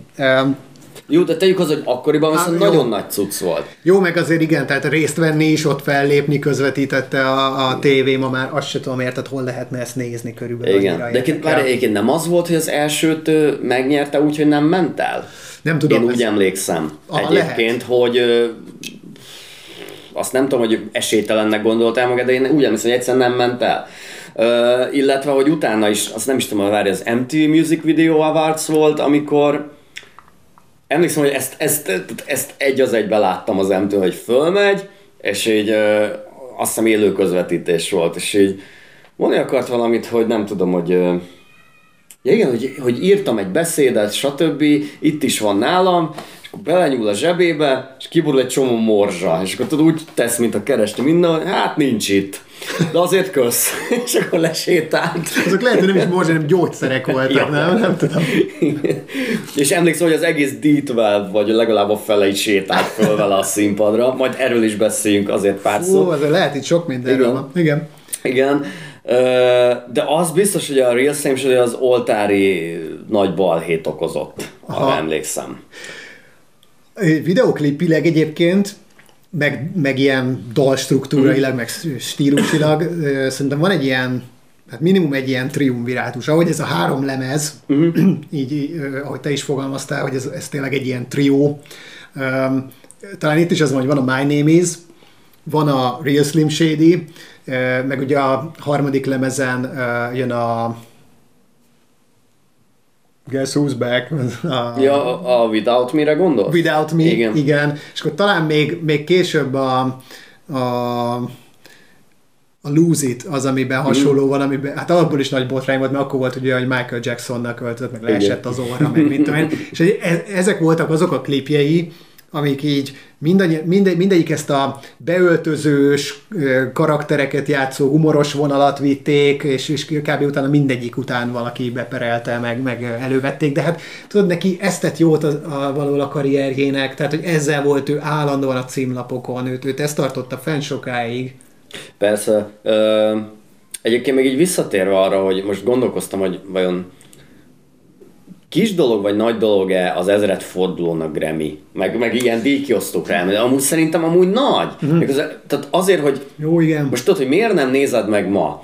Szerintem egyébként kurva azért, mert ott van az, a rohadt social media, a Facebook, az Instagram, a TikTok, stb. Tehát, uh, azelőtt csak ilyen egy-egy cikkből láttad a sztárodat a videóklippen kívül. Vagy ha elmentél a koncertjére, amit tudod, megint egy ilyen struktúrált dolog, hogy egy nagyon művi színpadon látod, tudod, egy, egy, egy ilyen teátrális körülmények között, de az, hogy te lásd a, azt a szemét, akiért te rajongsz, egy ilyen, jó, ez, ez is nagyon teátrális, de hogy mégiscsak ö, emberként, ahogy leül egy székre, meg onnan föláll, meg nyer valamit, mint egy verseny, de hogy ő emberként csak fölsétál valahova, és mond öt mondatot, azt hiszem egy tök nagy dolog volt. Uh-huh. Hogy, hogy látod őt itt se hétköznapi emberként, de legalább egy ilyen, egy ilyen, egy ilyen ö, olyan pillanatban, amikor ő nem performál valamit, hanem,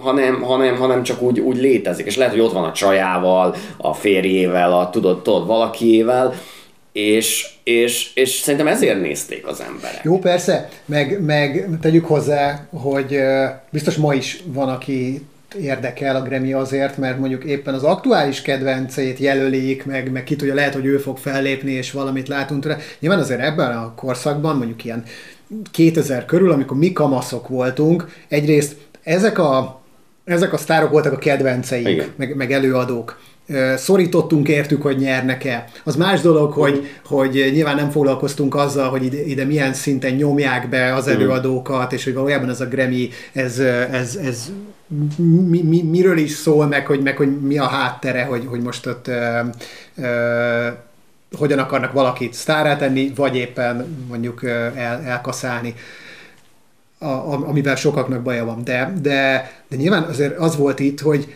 először is ezek a kedvenceink voltak, és nem jöttek ide koncertezni, és ha ide jöttek volna, akkor is lehet, hogy el sem tudtunk volna ja, menni a, a koncertjeikre. Tehát nekünk itt az, hogy, hogy nem véletlenül néztük, érted, ugyanazokat a videóklipeket körbe-körbe, és minden egyes órában örültünk annak, hogy lejátszották a kedvencünket. Tehát, hogy ez, ez ez egy ilyen pre-internet, vagy internet hajnala, lassú internet korszak, a videóklipeknek volt jelentősége valóban, meg, meg, meg te lehetett számokat kérni, tehát hogy valójában is valahol biztos az volt, hogy, a Grammy is ennek egy, egy ilyen mellékága volt, tehát hogy ahogy az MTV Video Music Awards is, tehát ezeket szerintem mindet megnéztük egy pár éven keresztül, meg fenn, én emlékszem, hogy fennmaradtam éjszaka valami ilyet megnézni. Hát figyelj, de érted, ma érted, miért akarnád látni nagy estélyben a nem tudom melyik énekesnőt vagy, vagy énekest, hogyha nem tudom, előző este háromszor live a fürdőszobájából. Jó, ez is, érted? meg oké, okay, ez is. Sokkal személyesebb, csak azt mondom a social media. Igen? Aha, aha, jó, igazad van, de ma, ma már az a nagy szám, hogy norm, norm tudod, kifestve meg normális ruhában látod, végre láthatom basszus, ezért nem tudom, Gucci-ba. A, a, meg az, hogy, hogy nyilván én azért nem nézem, mert senki olyat, akit én szeretek, valószínűleg nem jelölnek, vagy, vagy nem Igen. igazán érdekel, hogy nyere. Tehát, hogy ez most egy ilyen teljesen önös dolog, hogy én nézem-e vagy nem, hogy mire tartom ezt az egészet. Nem tudom, gyerekkoromban emlékszem, hogy Oscar díjátadót is néztem, Persze. ma már nem tudom elképzelni, hogy leüljek és órákon keresztül nézzem. Igen, tehát az se érdekli a kutyát se, tehát ah. az ugyanilyen népszerűtlenségi hullámtól szenved, mint a, mint a Grammy díjátadó és az összes hasonló szakmai. De amivel egyébként hozzáteszem, nem biztos, hogy baj van, tehát hogy ez egy szakmai díj, hm. sokszor a csak a szakmát érdeklik a szakmai díjak. Ez egy ideig nem így volt a filmszárok és zenészek esetében, ma már így van. Uh-huh. Igen, igen, az van. Aztán persze, tudod, inkább sokszor attól szenvednek, hogy egy szakmai díjnak ugye nívójának kell lenni, nem csak népszerűségének, aztán egyre jobban az, amikor már csak azon, hogy szakmai díjként funkcionál, nincs körülötte hírverés, de rájössz, hogy valójában szarzenéknek és szarfilmeknek adtad oda az Oscar díjat hosszú éveken keresztül nagyon sokszor, akkor, akkor igen, bizony szar van a palacsintában. Aha. Mert hogy egy idő után már valójában a, lehet, hogy a jó színészek, meg új színészek, meg új zenészek se nagyon akarnak Grammy-t, mert tehát nincs hírverés, és odadják valami öregek valami szarnak, amiről azt se tudják, hogy micsoda. Aha. Tudod. De sokszor ezek, de azt hiszem fejezzük be ezt a diádot most, de sokszor azt vettem észre, és most, most elgondolkodtam, ma, ma meg extrán ez van, hogy szerintem sokakat, meg sok produkciót így a világ, meg a sajtó így azután kap fel, hogy nyertek. Uh-huh. És, és például ez a filmeken mutatkozik meg legjobban, és szerintem extrán itt Magyarországon, most hogyha még nézzük a, azt, hogy léteznek mozik, hogy egy csomó filmet mi azut, már úgy kapunk meg, hogy ennyi Golden Globe-ot, mm. meg ennyi Oscar-t nyert. Tehát az magyarul az azt jelenti, hogy már kim van ez a film, már egy csomóan látták. Igen. Tehát, hogy úgy, tudod, egy kicsit ennek nem olyannak kell lenni, hogy ezek voltak a tavalyi év legjobb lemezé vagy filmjei, de hogy addigra te azt már így el tudtad mondjuk dönteni magadba, hogy ami nyer, az megérdemli-e, meg tudsz valamiért szorítani, ma meg tényleg egy csomószor az van, hogy, hogy mit tudom én, most mutatják be moziba nálunk a, a milyen Sziget szelleme címen a, Banshees of Inisherin című filmet, de már minden díjat megnyert. Aha. Mindegy, ez csak így... Meg hogy nincs hitel, most nem az, meg út, régen se volt hitele valójában, csak így hogy már jól elhitette veled a ak- akkor még tudod, ilyen központosított média. Most a központos úgy mondom, hogy így azt tényleg emberek tudták befolyásolni, mm. nem úgy, mint a nem tudom, sokkal összetettebb internetet, ami már ilyen borzalmasan anakronisztikusan hangzik, csak az is, hogy azt mondom, hogy az internetet befolyásolni, és így nem külön platformokról beszélek, de értjük, hogy miről beszélek, meg tudod, fú, pont valami magyar podcastben hallottam ezt, mert úgy nem szoktam nézegetni, tudod, hogy ki mikor nyert Grammy-t, meg ilyenek, hogy miután kijött a Nevermind, és csak úgy számolj bele, hogy abban az évben, meg ott abban a hónapokban, meg abban a korszakban hány jelentős album jött ki, meg hány új zenekar, stb. A legjobb rock produkció, vagy legjobb rock vagy nem tudom, az Eric Claptonnak az unplugged volt. tényleg jó? tényleg jó, oké, okay, tényleg jó, de igen, hogy biztos, igen. hogy ez tükrözi a korszakot. Aha, aha. Szóval érted? És ezt szerintem elmond mindent arról, hogy a 90-es évek is ugyanolyan gáz volt ez a platform. Na tessék, hát pont a Nirvana az a mostani uh, Gremin nyerte meg élete második Grammy díját, mm. ami kvázi ugye fölment a uh, Pat, uh, Dave meg a, a Chris, és átvettek egy ilyen életműdíjat. Ez is olyan 2020 kettő, három, három mi van most, igen. igen, igen. Úristen, igen. Na de, tessék, egyébként jó, az Eminemet meg, meg most beiktatták a, a Rock and Roll, rock and roll of Fame-be, amire ugye mindig megy a vita, hogy most mi a rock, meg... Igen, meg hogy valójában milyen műfajokat kéne ebbe beleiktatni, ami ugye nekem az egyáltalán nincs bajom, hogy egy Whitney Houston vagy egy Eminem bekerül. Aztán persze értem, hogy mi a baj azoknak, akik ezek miatt nyavajognak, meg hogy tényleg, hogy mondjuk vannak még olyan rock hírességek, akik tényleg nincsenek benne sokan, és akkor viszont egy Whitney Houston meg benne van, az mégiscsak valamiféle ö, problémát feltételez, de nem a mi tisztünk erről. Vitazni, Én nagy Whitney Houstonos vagyok, úgyhogy nekem nincs fel probléma, másrészt meg tudod, ez is ilyen, hogy, hogy ha most a rock and roll-t, azt tényleg a rock and roll-nak akarnánk venni, akkor Elvis, vagy nem tudom, ö, ö, Jó, igen. Little Richard óta egyáltalán kit kéne oda beiktatni. Persze, már magát a ezt a fogalmat definiálni is nagyon igen, nehéz. Igen, sokszor meg egyébként ezek a karakterek nagyobb rock and roll-ok, ja, ja, ja. úgymond bárkinél, vagy mindegy. Ja, ja, ja.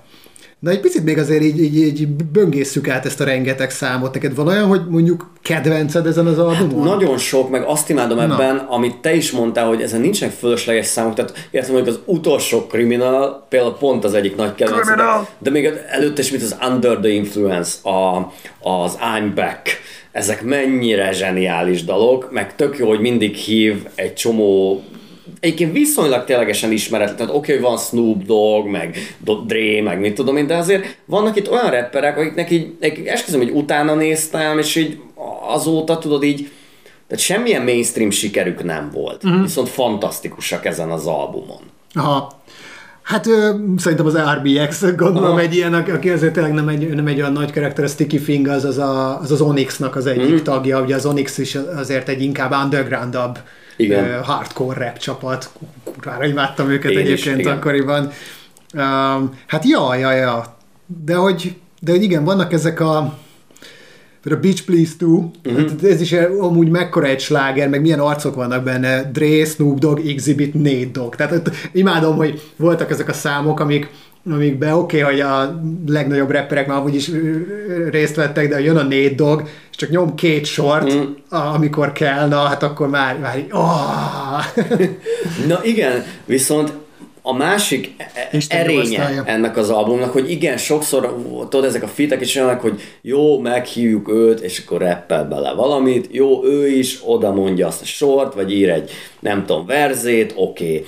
de hogy sokszor ezek annyira jól vannak kitalálva, hogy kajak jobban tetszik, mint az Eminem. Tehát például az Under the Influence, az gyakorlatilag nem az Eminem benne a legjobb. Szóval, szóval hogy, hogy, hogy nagyon jól ki vannak te, hogy kinek hol kell szerepelni, és hogy mivel lesz ez az album több ez miatt. Igen. És, és ez, ez szerintem egy zseniás producerelési munka, meg valószínűleg az írásnak a metódus, és nagyon tudatosan tudta ezt az Eminem. Meg például a Remember Me, oh. ahol, ahol azt hiszem, most nem lehet, hogy hülyeséget mondok, de én úgy emlékszem, hogy a legutolsó verze az Eminemé. Tehát, Igen. hogy hallasz egy, egy dalt, amiben már két MC elnyomta a verzét, és már lement kétszer a refrén, mire megkapod azt az előadót, akinek te megvetted Ja. a CD-jét. Ez, ez, És nem érzed azt, hogy hol az Eminem.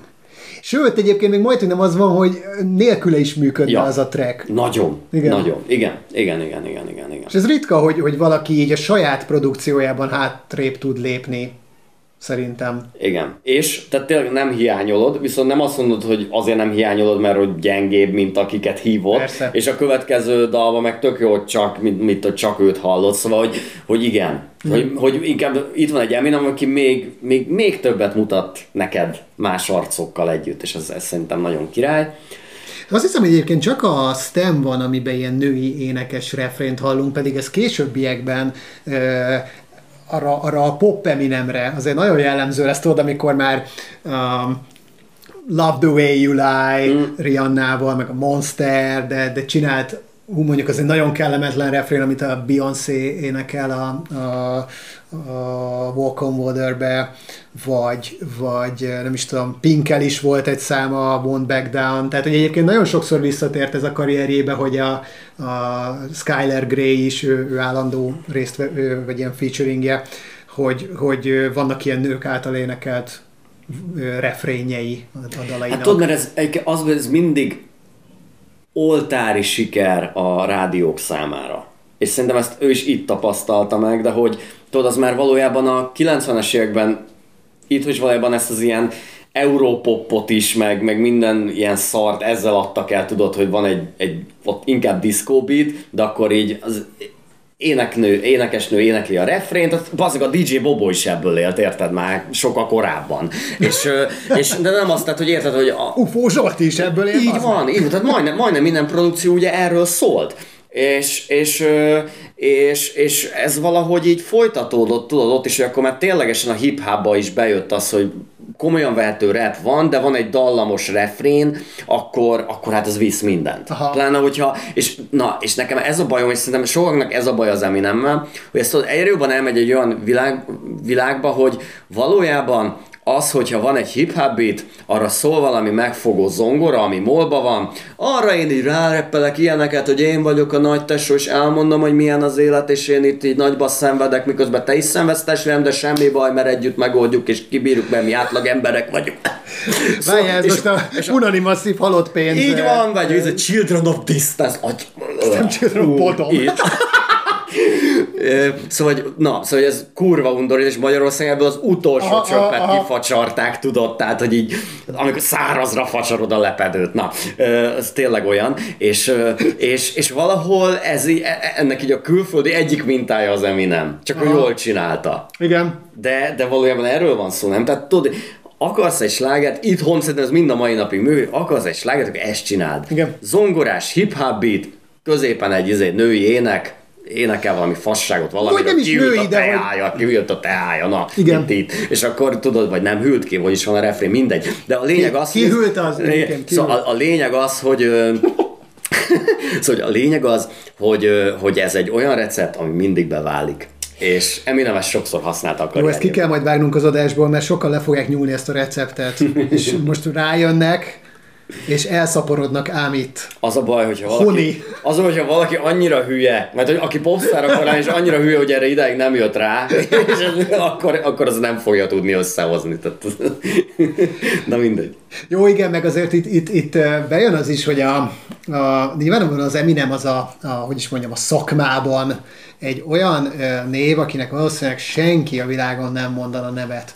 Nemet, bocsánat. És, és néha ez jól sül el, néha meg egyébként rosszul. Tehát tényleg az, hogy a, a szerintem a Riannával készült ilyen pop számai, azok mindkettő nagyon jó. Az így van. De mondom például a, a, a Beyoncé, hiába az egy, nem azt mondom, az nem egy jó dal, de az Eminem, amit elmond benne, az amúgy meg a megközelítés szerintem nagyon szép volt a Walk on Water-be, de, de az, hogy azt a nagyon gicses és egyébként nagyon rossz szövegű refrént elénekeltette a Beyoncé-val, aki nyilvánvalóan nem mondott nemet nemet még egy Eminemnek sem, vagy, vagy hogy, hogy mondjam, hát az Eminemnek aztán biztos nem fog nemet mondani, de, de kb. egy évvel azután, hogy a, Regen Bowmannek a Human-je uh-huh. oltári nagyot ment, azután kihozni egy olyan számot, aminek a refrénje az, hogy I'm only human, újra, hát az iszonyatosan ciki volt, és, és nem tudom, hogy nem szóltak nekik, tehát senki. Tehát egy, ez, ez, ez, ez azért... meglovagolni. Hát, basszus, mert oké, okay, de ha ezt csinálta volna, mint ahogy itt, itt eh, lenyúlt a, a Dido-nak a rivét, érted, hogy meghívta volna a Regen Bowman-t, és az, az elénekli benne a Diamond Human, akkor esküszöm eh, jobban jár, mert akkor ez egy kicsit olyan, hogy igen, az Eminem is felfedezte ezt, ezt az angol csávót, tessék. Á, igen, de az magától föl lett, az magától befutott. Szerintem egyébként a, a, a Stan is sokkal olcsóban hatott volna, hogyha egy olyan popdal találnak, amit mindenki ismer. Tehát azért volt olyan menő az, mert a világ nagy része az úgy gondolta, hogy ez a csaj, ez vendégként benne van ebben, és ez egy most írt, friss szerzemény. Figyelj, egyébként nem tudom észrevetted, de ilyen ö, körforgásban vissza-vissza térünk a Stanre, úgyhogy egy kicsit még beszélgessünk, aha, szerintem van, van több is abban a dalban. Egyrészt az, hogy, hogy viszont Tök érdekes dolog az, hogy ha, ha mondjuk megfigyeled csak a refrént, amit a Dido-nak a, ugye a Thank You című számából kimintáztak, tehát megfigyeled mondjuk a szövegét, akkor amúgy igazából az, az nem, tehát az nem egy egyértelmű refrénje annak a dalnak, vagy annak a szövegnek, amit aztán később az Eminem hozzáír. Hát az a verze első fele. Ö... Mert a, a Dido dalnak a verzéjét Ja, ja, igen, igen, igen, igen, igen, de úgy értem, hogy, a, hogy szövegileg, tudod, nem az van, hogy úristen, ez most, ez a dal, ez tényleg, ez egy olyan témáról szól, hogy nekem ehhez írnom kell, Aha. hanem igazából egy kicsit ilyen, ö, ö, majd, hogy nem ilyen bármilyen picit melankolikus ö, dalnak lehetett volna az a refrénje, tehát magához ehhez, a, ehhez az őrült rajongóhoz mm-hmm. igazából nem kapcsolódik, és ö, van még, és ezt pont a múltkor a Fateless-es adásban egyébként beszéltük, vagy, vagy én, én már elkezdtem, hogy nekem az Eminem az mindig annyira videó, meg képszerű volt uh-huh. a, a, a, ezekkel a hang ö, utánzásokkal is, de eleve nagyon sok dala egyszerűen így érződik, hogy ezt ő már meg tervezte, hogy, hogy, hogy ennek videoklipje lesz, és itt is egy picit olyan, hogy szerintem azzal, hogy a, van ez a, ez a melankolikus, elhagyatott ö, refrén, amit, amit a nő énekel, az egy picit szerintem azt támasztja meg, így utólag, és a videoklip már egyértelműen erre játszik rá, hogy ő az a, ő az a karakter, aki a Stannek ugye a, a csaja, uh-huh. akivel nem foglalkozik eleget, aki terhes, aki, aki e, mégis azt érzi, hogy ahelyett, hogy, hogy e, most ő lenne a középpontba, ahelyett a csávó izé szőkíti a haját, meg Eminemnek költözik, meg tulajdonképpen egy ilyen őrült e, e, pszichopata hogy mondják ezt, amikor ilyen valaki nyomába hát eredő, fanatikus, fanatikus sá válik, és, per, és ugye írja is az Eminem a válaszlevelébe, hogy haver, foglalkozz a csajoddal, most szüksége van rád. Mm. És um, szerintem ez egy, tényleg egy nagyon fontos, mert nagyon jó dal, ilyet nem hallottunk korábban, de, de tényleg ezt akartam, hogy furcsa az, hogy, hogy fogta ezt a refrént, és ez őt megiklette egy olyan témára, ami amúgy szerintem bármilyen saját refrénnel is működött volna, a refrén nélkül is működött volna. Tudom, tényleg nagyon jó az a refrén, nagyon jó a, a, a harmónia, meg minden, de hogy annak a dalnak olyan jó az Eminem szövege, és a, a, az, amiről szól, ami egyébként, hát a Stan, mint, ugye ez egy név, ez egy férfi név, de az, hogy Stan, az már a, konkrétan egyébként bekerült a, a szótárba a, a, tehát, de így tényleg az, az, angol, rajongó, az angol vagy? szótárba, Aha. igen, igen, igen, hogy ez a, tehát ez nem szimplán a fan, uh-huh. meg bocsánat, fan, hanem, hanem, hanem ez tényleg ez az, aki a, nem is azt mondom, hogy aki mondjuk ilyen pszichopatává válik, de például az a fajta rajongó, aki, aki így egyé akar válni a rajongásának a tárgyával, elkezd úgy kinézni, uh-huh. és hát ebben a korszakban mennyi ilyet láttunk, tényleg, hát a, a, ugyanezt a témát ö, meg egyébként részben végül is a Slim, a, bocsánat, a, a Real Slim Shady is erről szól, ugye, hogy így jönnek sorba ezek a szőkétek. igen. Igen, de hogy magukat, hogy ugye ez nem az, hogy a, hogy a marketing, meg, tehát hogy elkezdenek ugyanolyan előadókat kirakni, mert egyébként ilyen szempontból az Eminemre is lehetett volna azt mondani, hogy egy kicsit úgy néz ki, mint a, izé a Vanilla Ice, hanem, hanem az, hogy a rajongói elkezdik kiszőkíteni a hajukat, atlétába járni, bőgatjába, és ugye ugyanezt láttuk a Limbiskit esetében is. A, baseball sapka, és ugye a Nukinak a videoklipje volt az, amikor üldözik a piros baseball sapkás rajongók a, a, a, a zenekar, tehát, tehát hogy ez, ez, ez itt, itt néhány előadónak annyira bejött az, hogy egyébként egy ruhadarabot, vagy egy frizurát, egy, egy cipőt, valamit mm-hmm. így, így azért, mert ő hordta, és egy picit volt rajta fókusz, ami lehet, hogy egy tök jól irányzott reklámfogás volt. Sose fogjuk ezt megtudni. Lehet, hogy Eminemet valójában egy ilyen izé, hidrogén, hidrogén hajszőkítő cég szponzorálta, és így akarták el, de nem... Fehér pólógyártó. Ja, atletta gyártó. Um, de, és tudod, így fölemelték az atléta árát akkoriban. Um, de, de az, hogy hogy igen, hogy ez a fajta rajongó, és, és ezt a stand ezt ilyen rengeteg helyen elkezdték használni. Aha. Uh, és ez máig fennmaradt, és szerintem egy csomóan szerintem használják úgy is, meg benne vannak olyan körökbe, meg, meg uh, slangként, uh, ahogy amúgy lehet, hogy azt se tudják mert hogy ki az az Eminem, vagy hogy mm-hmm. mi volt ez a dal, vagy miről szólt. Tehát valószínűleg ez tényleg az egyik legfontosabb száma ennek a lemeznek. Igen, meg ez maradt tényleg a legjobban fönn, szóval egy mit tudom én, hogy egy VIM-et nem tudom, mikor hallottam utoljára rádióban, vagy mikor láttam a videóklipét, Abban több az, a, van az Eminemnek néha ez, amikor ilyen elkezd ilyen túl agresszívan rappelni. Amit imádok, Én de hát nem, de nyilvánvalóan nem annyira rádió kompatibilis, mint amikor valaki csak úgy rappermél a buszon a világ Hát igen, ki, kimet mikor hallottam rádióban igen, igen. Egyébként a Stannek volt egy olyan verzió, emlékszem biztos, az valamilyen MTV diátodó, hogy nem tudom mi lehetett, amikor a, a, úgy adták elő, hogy az Elton Johnnal adta elő, és ő, ő nyomta a refrényét. Így van, hát akkor az ugye egy nagyon ö, fontos mentőve volt az Eminemnek. Azt igazából én a mai napig nem tudom, hogy ott a színfalak mögött mi történt, hogy ezt az Elton John hogy vállalta el. Ő igazából mit akart ez, de nekem nagyon egy kicsit az volt az érzésem, hogy így kiadói nyomásra, és hogy Eminem bazd meg, vagy jó, ezt biztos nem így mondta, hogy Marshall bazd meg. Tehát az van, hogy kurva nagy a szar, mindenki tüntet ellenünk, valamit csinálnunk kell, mert baj lesz. Aha. Tehát szerintem ennek biztos, hogy volt egy ilyen éle. Nem tudom, hogy, hogy mi volt előbb, a tyúk vagy a tojás, de az biztos, hogy ők a, amúgy az Elton john nagy barátok, uh-huh. olyannyira, hogy két dolgot idehozok, azon kívül, hogy, hogy így egy, együtt előadták a, a stand.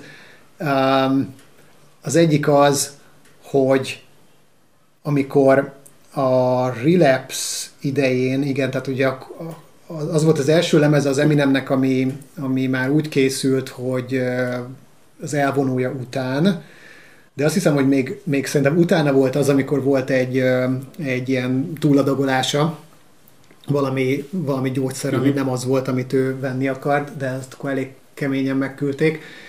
Um, és ugye ő elment ilyen rehabra, meg ilyen éjjé, meg franc tudja mibe, és neki az Elton John lett a, a mentora. Uh-huh. Tehát, hogy ő évekig ő volt a, az az apáskodó figura, aki neki segített, ugye ő is megjárta ezt az utat, Igen. és ő is már hosszú ideje tiszta, de hogy, szóval, hogy őt választotta, vagy ő választotta őt, nem tudom ez pontosan, hogy megy, de ilyen, ilyen mentorául, és ő volt a segítsége. A másik meg az, hogy, és akkor reflektálván itt a, a kettőjük barátságára versus homofóbia, mm. hogy amikor a ez nem is volt olyan régen, amikor az Elton John összeházasodott a, a férjével, mm férjével, vagy most mit tudom vagy ő a férje, nem tudom ezt pontosan, ez, ez férje férje, de hogy a, azt tudom, hogy a, a nász ajándékultól így, így kaptak valami hatalmas dobozt, ami az Eminem-től, amit ki, ki, kibontottak, és valami óriási aranyfasz volt benne, valami ilyesmi. Tehát, tehát nyilvánvalóan így um, az van, hogy uh, szerintem, szerintem ez megint azt mutatja, hogy ha bizonyos dolgokat egyébként uh, normálisan tudsz cáfolni, vagy nem is kell cáfolnod, akkor, hanem, mert, mert tényleg a humor oldaláról, a szarkazmus oldaláról fogod meg, akkor most ezzel szemben mondjuk nem tudom, hogy, hogy azt tudod, az egy, az egy elegáns poéne, hogy a, hogy a Christopher Reeves, aki a klasszikus Superman volt, és, és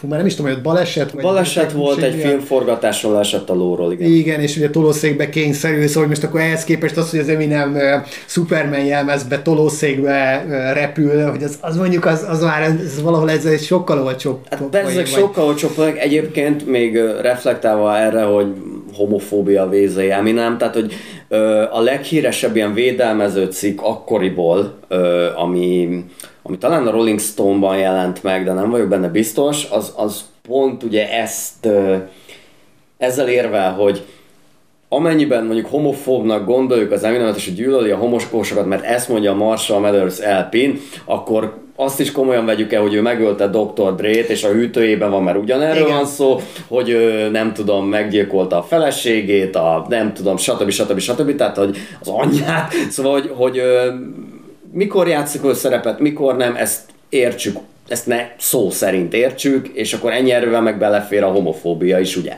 Tehát nem, én se gondolom, hogy ő egy valós homofób, bár hozzáteszem, hogy ezt akkoriban az interjúban természetesen ezt mondta, de természetesen olyanokat is, hogy szó szerint kell érteni mindent, amit ő mondta. A- akkoriban, most persze egy David Bowie a mai napig védekezhet, hogy ő egy űrlényt játszott, és akkor minden, amit az interjúban mondott, az megfelel a valóságnak, de hogy az csak egy színjáték volt. Ez ugye a mai napig így nem, nem értelmezhető száz százalékig hogy most mikor játszott ő Slim shady meg mikor nem. Igen. Tudod? Nyilvánvalóan a marketing része volt az, meg erősíteni úgymond a, a, a rajongótábort, meg az ő, ő botrányos ö, stílusát és jelenlét a médiában az, hogy bemész és hülyeségeket mondasz az interjúban, és ez sajnos nagyon sokáig bevett dolog volt, ami miatt a mai nap már azért már sokszor sokaknak kell szégyenkezni. Hát igen, igen, igen, igen. De ahogy mondod, ő mégis egy eltörölhetetlen figura a mai igen, napig. Igen. mai napig, ha bármikor turnéra indul, nyilván tetházas, nem tudom, hogy még mindig tüntetnek ellene, de nem is lényeg. A, ugye a vége felé a lemeznek egyrésztről van egy uh, featuring a D12-nek, mm-hmm. de pluszban van egy a száma bizarral is. Igen. Az Emeryville, ami egyébként meg, megint egy ilyen kicsit ilyen B oldalas számnak tűnik, és szerintem amúgy az egyik legjobb Nagyon track jó. a lemezre. Um, de csak az, hogy már pedzegetted ugye ezt a D12 vonalat, ez talán azért még érdekes, már csak abból a szemszögből is, hogy, hogy hogy itt nagyon, egymáshoz nagyon-nagyon ö, gyorsan kijön az első négy album, tehát szinte majdnem, hogy évente követik Igen. egymást, ö, és, és mindegyiken van 18-20 track, tehát nagyon termékeny az időszak, plusz még megjelenik ezekkel párhuzamosan két D12 lemez is. Igen. Amíg az a szintén hatalmas sikerek, tehát amit a Purple Pills, az a mai napig így nem tudom, agyamba égett a videoklipje. Hát, meg, meg egyébként tehát annak annyira jó a beatje, vagy a dallama, vagy nem is tudom, az, az ami ott szól alatta, az nem tudom, hogy mintázó van-e valahonnan, vagy ez egy saját téma, de, de hát Purple Pills és Purple Hills néven jött ki a videoklip, emlékszem, hogy így volt a cenzúra. Cenzúrázva, igen, igen, igen. igen. Hát ezt érdemes, tehát tényleg ez ugye Eminemnek, hát igazából ilyen fiatalkori barátai, vagy hogy mondjam, tehát hogy akikkel együtt kezdett a, a, a rap bizniszbe. A másik, amit viszont nagyon még érdemes kiemelni, és amit nagyon kevesen tudnak szerintem megcsinálni, hogy tényleg leforgatta a 8 mérföldet, amit egyébként most én újra néztem, fönn van a Netflixen is azt hiszem, most újra néztem, mert nem láttam, szerintem, hogy 15 éve. Aha. És arra emlékeztem, hogy akkor nagyon tetszett, de nagyon sok minden tetszett 15 éve, amire mai napig rájövök, hogy ez borzalmas filmalkotás, és azt kell, hogy mondjam, hogy ez egy fantasztikus mozi. Tehát mind rendezés, író és színészet szempontjából is ez egy annyira jól megcsinált film, és annyi színész próbálkozik, ö, vagy színész, zenész próbálkozik színészi karrierjel, ö, hogy az egyikből átjátsza magát a másikba.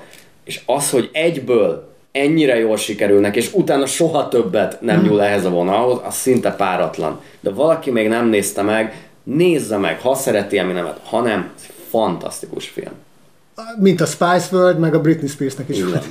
nem, viccelek, de, igen, igen, igen, de, de amúgy egyrészt igazad van, másrészt amúgy az is ö, hozzátartozik ehhez a történethez, hogy bár az, az 2004-es talán az a film? 2003 inkább. Aha, tehát az, az, az akkor jött ki, amikor már a, az Eminem Show is lement, nem, szerintem nem. De, mert elmondom miért, mert mert egyszerűen az volt, hogy, hogy bármi most tényleg a Marshall Mathers vagy, vagy az én emlékemben ez tényleg úgy él, meg az én ö, ö, listámon is, mint hogyha a, leg, a legfontosabb lemeze van, de nagyon durva, hogy a következő album az amúgy még nagyobbra emelte őt, és azután jött szerintem a film, az lehet, hogy már egyszerre uh-huh. forgatták, mert ugye itt jöttek neki a, nagy, a, a problémái is, hogy lemezen dolgozott, filmen dolgozott napi 16 uh-huh. Órákat, rengeteg gyógyszer kezdett szedni, nem aludt, álmatlanság gyötörte, stb. még több gyógyszer, stb. És itt voltán az első ilyen összeomlása is, meg a meg az Ankor lemez, az azért már címébe is uh-huh. valahol mutatja azt, hogy már lehet, hogy itt a hattyú dalnál járunk vagy hogy szóval hogy az még egy ráadás, tehát hogy lehet, hogy már, már, már, már, már kifényik a dolog. De csak azért gondolom azt, most aztán lehet, hogy hülyesért mondok, hogy nagyjából az még később jött, mert hogy tök durva, hogy valójában szerintem az egyik legnagyobb slágere kötődik ahhoz a filmhez. Lose Yourself. Lose Yourself, és az az a dal, ami, ami így szerintem örökké, mint az egyik mint az egyik ilyen legnagyobb sport uh-huh. dal, a legnagyobb ilyen motivációs Igen. dal fenn fog maradni. Egyszerűen nem, nem tudom, hogy annyira imádom azt a számot, hogy kb ha edzek, akkor, akkor tuti, hogy mindig berakom, mert, mhm. mert tök jó rá bemelegíteni, futni. Van egy, van egy olyan, pont olyan tempója van, pont olyan lüktetése van, az a gitár téma, hogy a tompítva megy benne, hogy egyszerűen, mint hogyha azt nem tudom, hogy már nem emlékszem, hogy ezt a Drével csinálták. Nem, nem, ez így Jeff nem. Aha.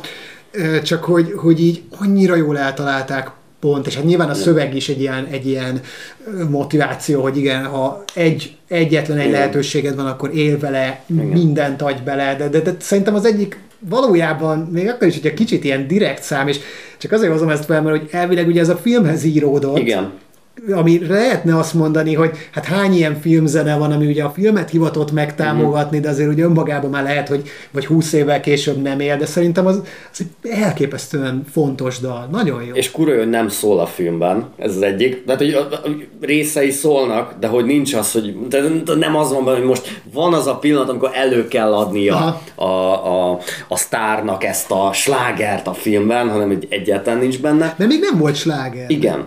És, és, és ö, hát meg, meg a film nem erről szól, hogy ők most a stúdióz, ez a rap csatákról szól, ez valójában az életükről szól, ez, ez, ez arról szól, hogy emberek igazából stúdió nélkül is csak ott rappelnek egymásnak, ilyen kurvára apokaliptikus környezetben egyébként. Ö, fantasztikus mozi, nem, nem, nem, nem bírok csak izé szuperlatívuszokban beszélni róla. Egyébként most így pró- fejben próbáltam össze hozni, hogy most vajon tényleg melyik jött ki melyik után, hogy arra emlékszem, hogy 8-ban, okto- 8 elején, októberben már hallgatom a Lose Yourself-et az MTV-n, de a Without Me-re csak tavaszról emlékszem, tehát akkor szerintem előbb de hogy, de hogy e- itt hónapokról van szó, és nem, nem tudom egyébként viccen kívül, hogy melyik mikor jött, Hát akkor gyorsan Minden, még segítségül hívjuk az internetet, csak azért, hogy... Ö, zúdítottak ránk Igen. akkoriban. Igen. 2002-es a, a dal és a, a, a, uh-huh. az 8 Mile. Hát igen, akkor ez tulajdonképpen ilyen, ilyen tényleg az van, hogy ekkor igen. egyszerűen minden megvolt, tehát lemez, film, slágerek, szereplések, gondolom turné, nem véletlenül is uh, volt ez sok neki. Persze. Ez egy fiatal csávóról beszélünk, még mindig itt a 20-as mm. évei derekán, de talán inkább azért már második fele vagy vége felé. Vége felé de... inkább, de igen, igen. De azért ez, ez, ez senkinek nem lenne kevés, szóval, hogy ennyi, ennyi rivalda fény, ennyi helyen megfelelni, ennyi mindenen dolgozni. Így van. És azt is hozzáteszem, hogy azért ezután már nem is volt feljebb. Vagy, vagy, vagy, vagy legalábbis itt biztosan jön egy megtorpanás, mert szerintem a, tényleg a, a függőségekkel való probléma is, meg azért a Relapse album kor ott azért, azért ott van egy hátra. Igen, de, de most nem azért, tehát tényleg, hogy mint ahogy egyébként tudod, a Subbase-nek se volt itthon feljebb.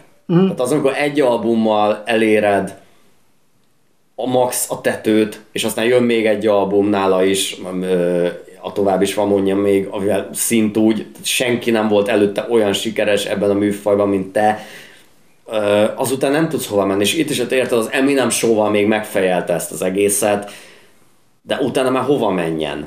Tehát, hogy, hogy ezt nem lehet örökké csinálni, meg, meg nem lehet ekkora sikerű albumokat gyártani ott minden évben. Szóval... A Subbase azért egy nehéz hasonlat most, mert, mert ő, ő nagyon sokat ül a lemezein. Mm. Tehát ugye tényleg itt, itt, itt az Eminem öt éven belül kijött négy albummal, mm filmmel, D12 lemezzel, stb. Tehát nagyon-nagyon termékeny Igen. volt a Subbase, meg már az első két lemezek közt is annyi, annyi idő eltelt, hogy ut- utána már saját magán poénkodott, ugye, vagy ez a harmadik mm. album ka- ka- elején volt talán, amikor már tényleg arról van szó, hogy már hány éve, meg már, már mit tudom én, már már, már nincs is kiadó azóta, mm, ő még azt hitte, hogy olyan világba hozza ki a lemezét, stb. De azért neki is voltak ugye ilyen tök nagy slágeré, a Csodaszarvas, meg a, meg a Ne sírja nyám, amik ilyen, ahogy az Eminemnél is, ilyen Igen. pop számúként így egyszer-egyszer bejöttek. Ami viszont egyébként szerintem nagyon érdekes, hogy hogy persze Eminem a mai napig így ö, tehát nem véletlenül azért egy Machine Gun kelly ez a, ez a folyamatos anyázás, ami egymással megy, de hogy ott azért mindenki tisztában van a mai napig az Eminemmel, vagy valahogy viszonyul hozzá. És itthon, mert aki hip foglalkozik, vagy ilyesmi, itthon, vagy például a Subbase Monster, pláne a mai generáció, de még egyel, kettő arra is fingjuk nincs róla, hogy kicsoda, pedig tehát 99 és 2000 nem, hogy csak róla szólt, Aha. hanem Magyarországon ő volt az első olyan rapper szerintem, akinek a zenét, bár már popzeneként fogyasztották, mert olyan sikere volt, mégis ö, veleig valódi hip-hop volt. Tehát, Igen. hogy, mert egyébként tudod, Magyarország az a speciális hely, ahova alapvetően a hip-hop először popzeneként érkezik a repülőkkel. szóval, hogy így... Fenyő Mikivel. Jó, oké, de hogy jó, igen, igen, igen, direkt igen. nem mondtam, de hogy, de hogy, hogy azért a hip a népszerűség az tényleg szerintem ott hág így a tetőfokára, mert itt az underground is elfogadja, hogy a gangsterik soha nem fogadták hiába csináltak platina lemez. De, de a, a nem kívülről érkezik a Subbase, hanem a fila rap jamekről és az underground hip-hopnak a bölcsőjéből, és elfogadja őt is a mainstream is, meg az underground is. És ma, figyelj. Persze, neked ugye eleve egy olyan faluból jött, és ez a, ez a messziről jött fiú legendája, érted, amiről addig az ország három de soha nem hallott. Hát meg azóta se. Hát a Rátóti tojás mondjuk híres, de hát ezzel ugye sokat poénkodott. Néha időnként így az elmúlt években így át uh, kocsikáztam Gyulafi Rátóton, és, és mindig, jaj, basszus, körül kéne nézni, hogy oda itt forgatták a klippeket, igen, igen, hol van az a kocsma, meg mit tudom én. De, de igen, igen, igen, ebben igazad van. Hát igen, hozzáteszem, és talán ez már lehet, hogy ilyen zárszó is, hogy azért nem akarok ilyen jóslatokba bocsátkozni, de azért egy ilyen párbaj, vagy egy ilyen leginkább marketingfogásként értelmezhető beszólogatás kapcsán azért csak felsejlik bennem mindig az, hogy szóval Eminemről 25 év távlatában is úgy beszélünk, mint, mint a 50 évesen a világ egyik legnagyobb ö, sztárja, akire, aki tényleg hivatkozási pont uh-huh. ö, mai generációknak is. A Machine Gun Kellyről, ha 25 év múlva bárki fog beszélni, én csodálkozom. Hát nem nagyon. Tehát hogy szerintem Machine Gun Kelly az a 2010-es évek végének a limbiskitje számomra. De még csak... Nem így ilyen népszerűség, mondom, hogy itt ott Igen. valaki, aki feltűnik, de se a hip hopban nem lehet komolyan venni, se a, a punk vagy rock zenében se. Tehát valahol két szék közt a padlóra. Uh-huh. Jó, igen, meg, meg most mondod, hogy a Limbiszki, de ez azért, még, még azért még annál is valahogy, nem, nem is tudom, gond, jár az agyam, hogy kihez tudnám így kötni, de tudod, az, az jut eszembe, hogy oké, okay, de a, de tényleg a Limbiskit az ilyen ö, látványosan, kulturálisan, videoklipileg, öltözködésileg, stb. Jó, így megmozgatott, ö, ö, jelentett valamit évekig, ők sokkal inkább egyszerűen kicsúsztak a vonat sínről. Mm. Ez a Machine Gun Kelly meg szerintem már vannak tök jó számai, de igazából egyet sem tudnék most fejből mondani. Függetlenül attól, hogy már hallottam, mm. meg hallgattam, de, de inkább az, hogy hogy Szóval valaki öltözik be Machine Kellynek, valaki, valaki értelmezi egyáltalán azt, hogy most a hip hogyan megyünk át a egyébként 20 éve divatos kaliforniai punkba, vagy stb. Vagy mert 20 éve nem divatos, de mindig úgy megpróbáljuk. Na, ez mondjuk egy nagyon jó kérdés itt a kommentelők felé, akik végig hallgatták, hogy mit gondolunk mondjuk Machine Gun Kellyről, vagy az, hogy az fennmarad-e, vagy találjunk már ilyen ö, előképeket, Machine Gun Kelly előképeket, hogy végülis mit csinál az a pali. Uh-huh.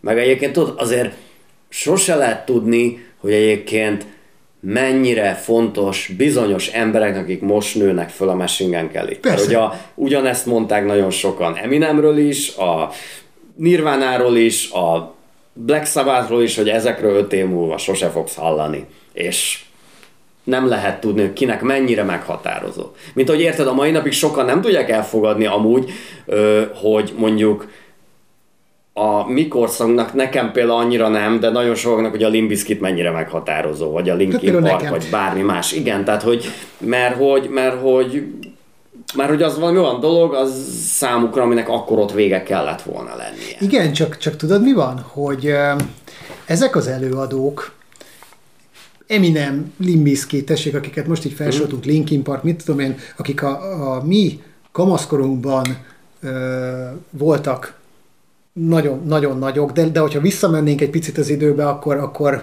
beszélhetünk a Nirvánáról, vagy a Pearl Jamről, vagy a Rage Against the Machine-ről. Ezek az előadók legtöbbször vagy az első, vagy maximum az első egy-kettő-három lemezükkel már bevésték magukat végérvényesen a zenetörténetbe, és és később vissza tudtak térni, hozzá tudtak tenni, lehet, hogy néha még, még, még nagyobb slágerekkel berobbantak, de, de nagyon sokszor az van, hogy azért a, a, a zenei előadók azok igazából, tudod, fiatalok sportja, azért általában fiatalon teszik le a, a mesterművüket Aha. Az asztalra, és akkor így, akkor most kérdezem azt, hogy meg, megírta már ezt a mesterművet, mondjuk a Machine Gun Kelly, de aztán egyébként szerintem több szót sem érdemel, csak hogy megírta, vagy rá még várnunk kell.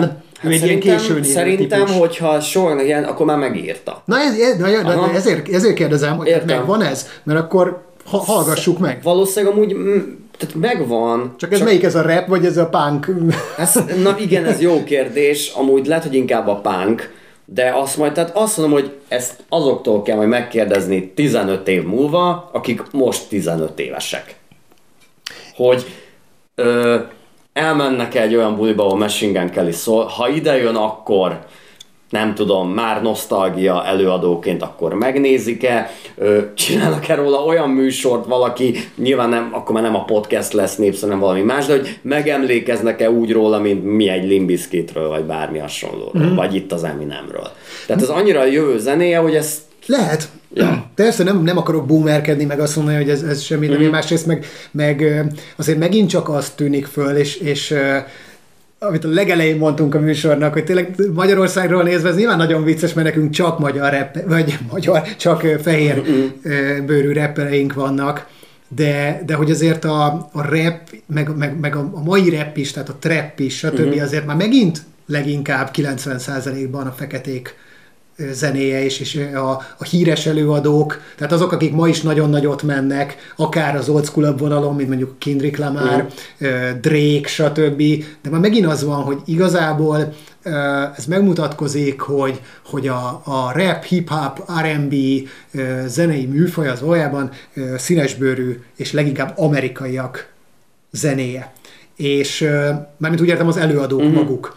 És szerintem még mindig nincsenek ö, könnyű helyzetben ilyen szempontból a, a fehérek. Tehát például az Eminem fedezte föl a, az ilyen egyik kedvenc előadómat, a Yellow Wolfot, uh-huh. és ő, ő, a, ő hozta ki a, a azt a lemezét, amivel tulajdonképpen ő befutott, a, a Love Story, az a Shady Recordsnál jelent meg, de, de, de könyörgöm, valószínűleg akik most hallgatnak minket, 80%-ot soha nem, nem, az, nem hallott a Yellow Wolfról, és nem azért, mert ezzel nem lenézem őket, vagy nem azért, mert nincsenek képbe, hanem mert nem ment akkor át. Nem lettek slágerei, egy bizonyos kör kapta őt csak fel, ő is próbálta magát pozícionálni, most már ilyen rockosabb, vagy ilyen countrysabb irányokba is, tehát hogy az Eminemnek meg tulajdonképpen az egész karrierjét, aminek még nincs vége, Tehát néha kijön egy-egy rosszabb lemezzel, tényleg ilyen volt a Revival, de kijön egy-egy baromi jóval is, például szerintem a legutóbbi, a Music to be Murdered by, az tök jó lett,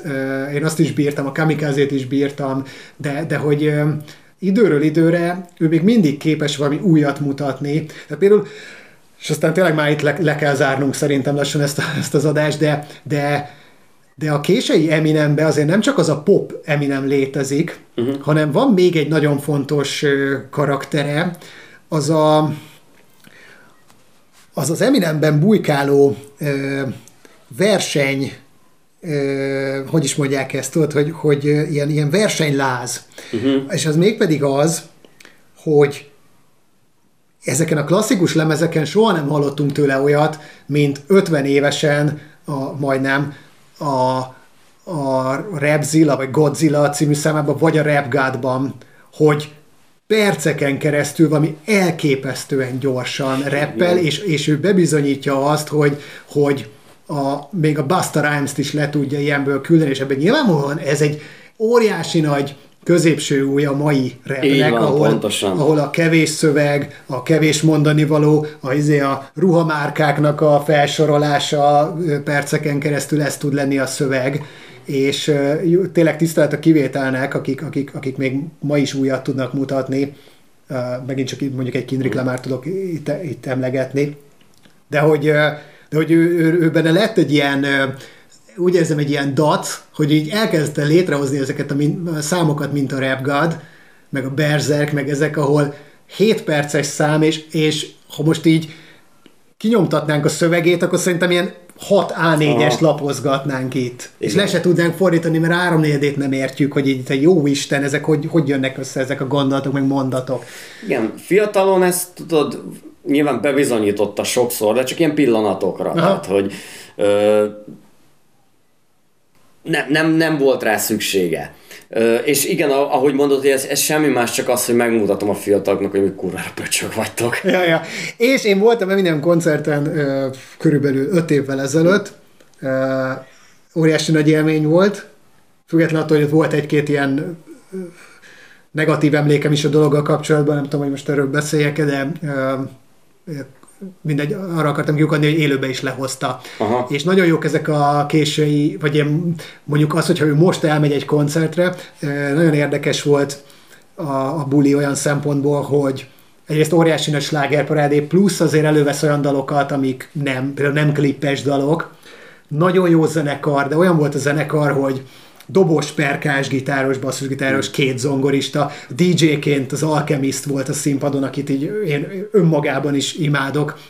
Um, volt vagy négy csellista, vonós, uh-huh. tehát hogy az egész vokalisták óriási nagy színpadkép volt, és úgy, úgy nyomta a számokat, hogy um, még a legnagyobb slágereibe is sokszor csak ilyen egy-egy verzét tolt el. És ez tök érdekes, hogy ilyen uh-huh. medliket csinált, meg hogy a, a az, hogy a, a repzene az nem biztos, hogy egy koncert műfaj, ezt én már tehát klub környezetben főleg megállapítottam, amikor ilyen mit tudom én, kezdetfiai meg ilyenekre mentünk, hogy, hogy sokszor tudod, ha, ha nem jó a hangosítás, nem érted a szöveget, igazából csak azért tudsz vele egyesülni, mert tudod, hogy mi a szöveg. Igen. De szerintem, meg hát ugye oké, okay, hogy mondjuk lemezen elhallgatsz egy négy perces számot, ami végig egy beat megy körbe, de ez lehet, hogy élőben például nem elég, és ő, ő ezen így csavart, hogy sokszor tényleg mondjuk a legnagyobb egy ilyen Real Slim Shady-ből kb. mint egy verzét tolt le. Aha. Tök érdekes volt, és talán a,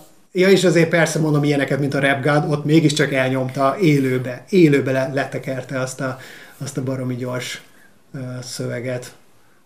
Hát ilyen ez, ilyen ez. Ilyen ez. Ö, szerintem valahol itt fejezzük is be. Legyen olyan bénán vége, mint amilyen bénán elkezdtük. hát igen, de várj, elhintek egy ilyen easter egget, hogy uh, hamarosan jön a következő adásunk, egy egydalos adás, amiben megint egy uh, speed függő előadóval fogunk foglalkozni. Így gyakorlatilag ez olyan, hogy ismét egy popzenésszel fogunk beszélni. Ez legalább annyi volt. Isten lenne egy speedes adásunk, akkor nem tudom, így, az meg mindenkiről beszélhetnénk. Na. Ja, persze. Na, na jó van, sziasztok. Top 10 speed függő Melyik, mű, melyik alműfajból? Kommentétek be, hogy ki a kedvenc speed, speed függő előadótok. Na. Köszönjük szépen, hogy itt voltatok velünk, várjuk a kommenteket, egyébként a, a műsor alatt feltett kérdésekkel kapcsolatban is, Machine Gun Kelly, stb. Illetve azzal kapcsolatban is, mert én egyébként arra nagyon kíváncsi vagyok, most már úgyis ebben az utolsó egy percben tényleg csak a, a, a legbetegebbek vannak velünk, eh, hogy hogy abban az időszakban, ami miatt azért ti is a legtöbben hallgattok minket, meg, meg így megszerettétek a felütést, hogy azért ez viszonylag ilyen tíz éves periódusnak a, a zenéi talán sokszor kikikacsingatásokkal, hogy például akkor, amikor mondjuk new metalt, vagy, vagy metalt hallgattatok, vagy olyan rockzenét, amiben mégiscsak befolyt a rap zene, akkor az Eminemmel hogy álltatok? Ja, na sziasztok! Csá! Pislak egy-egy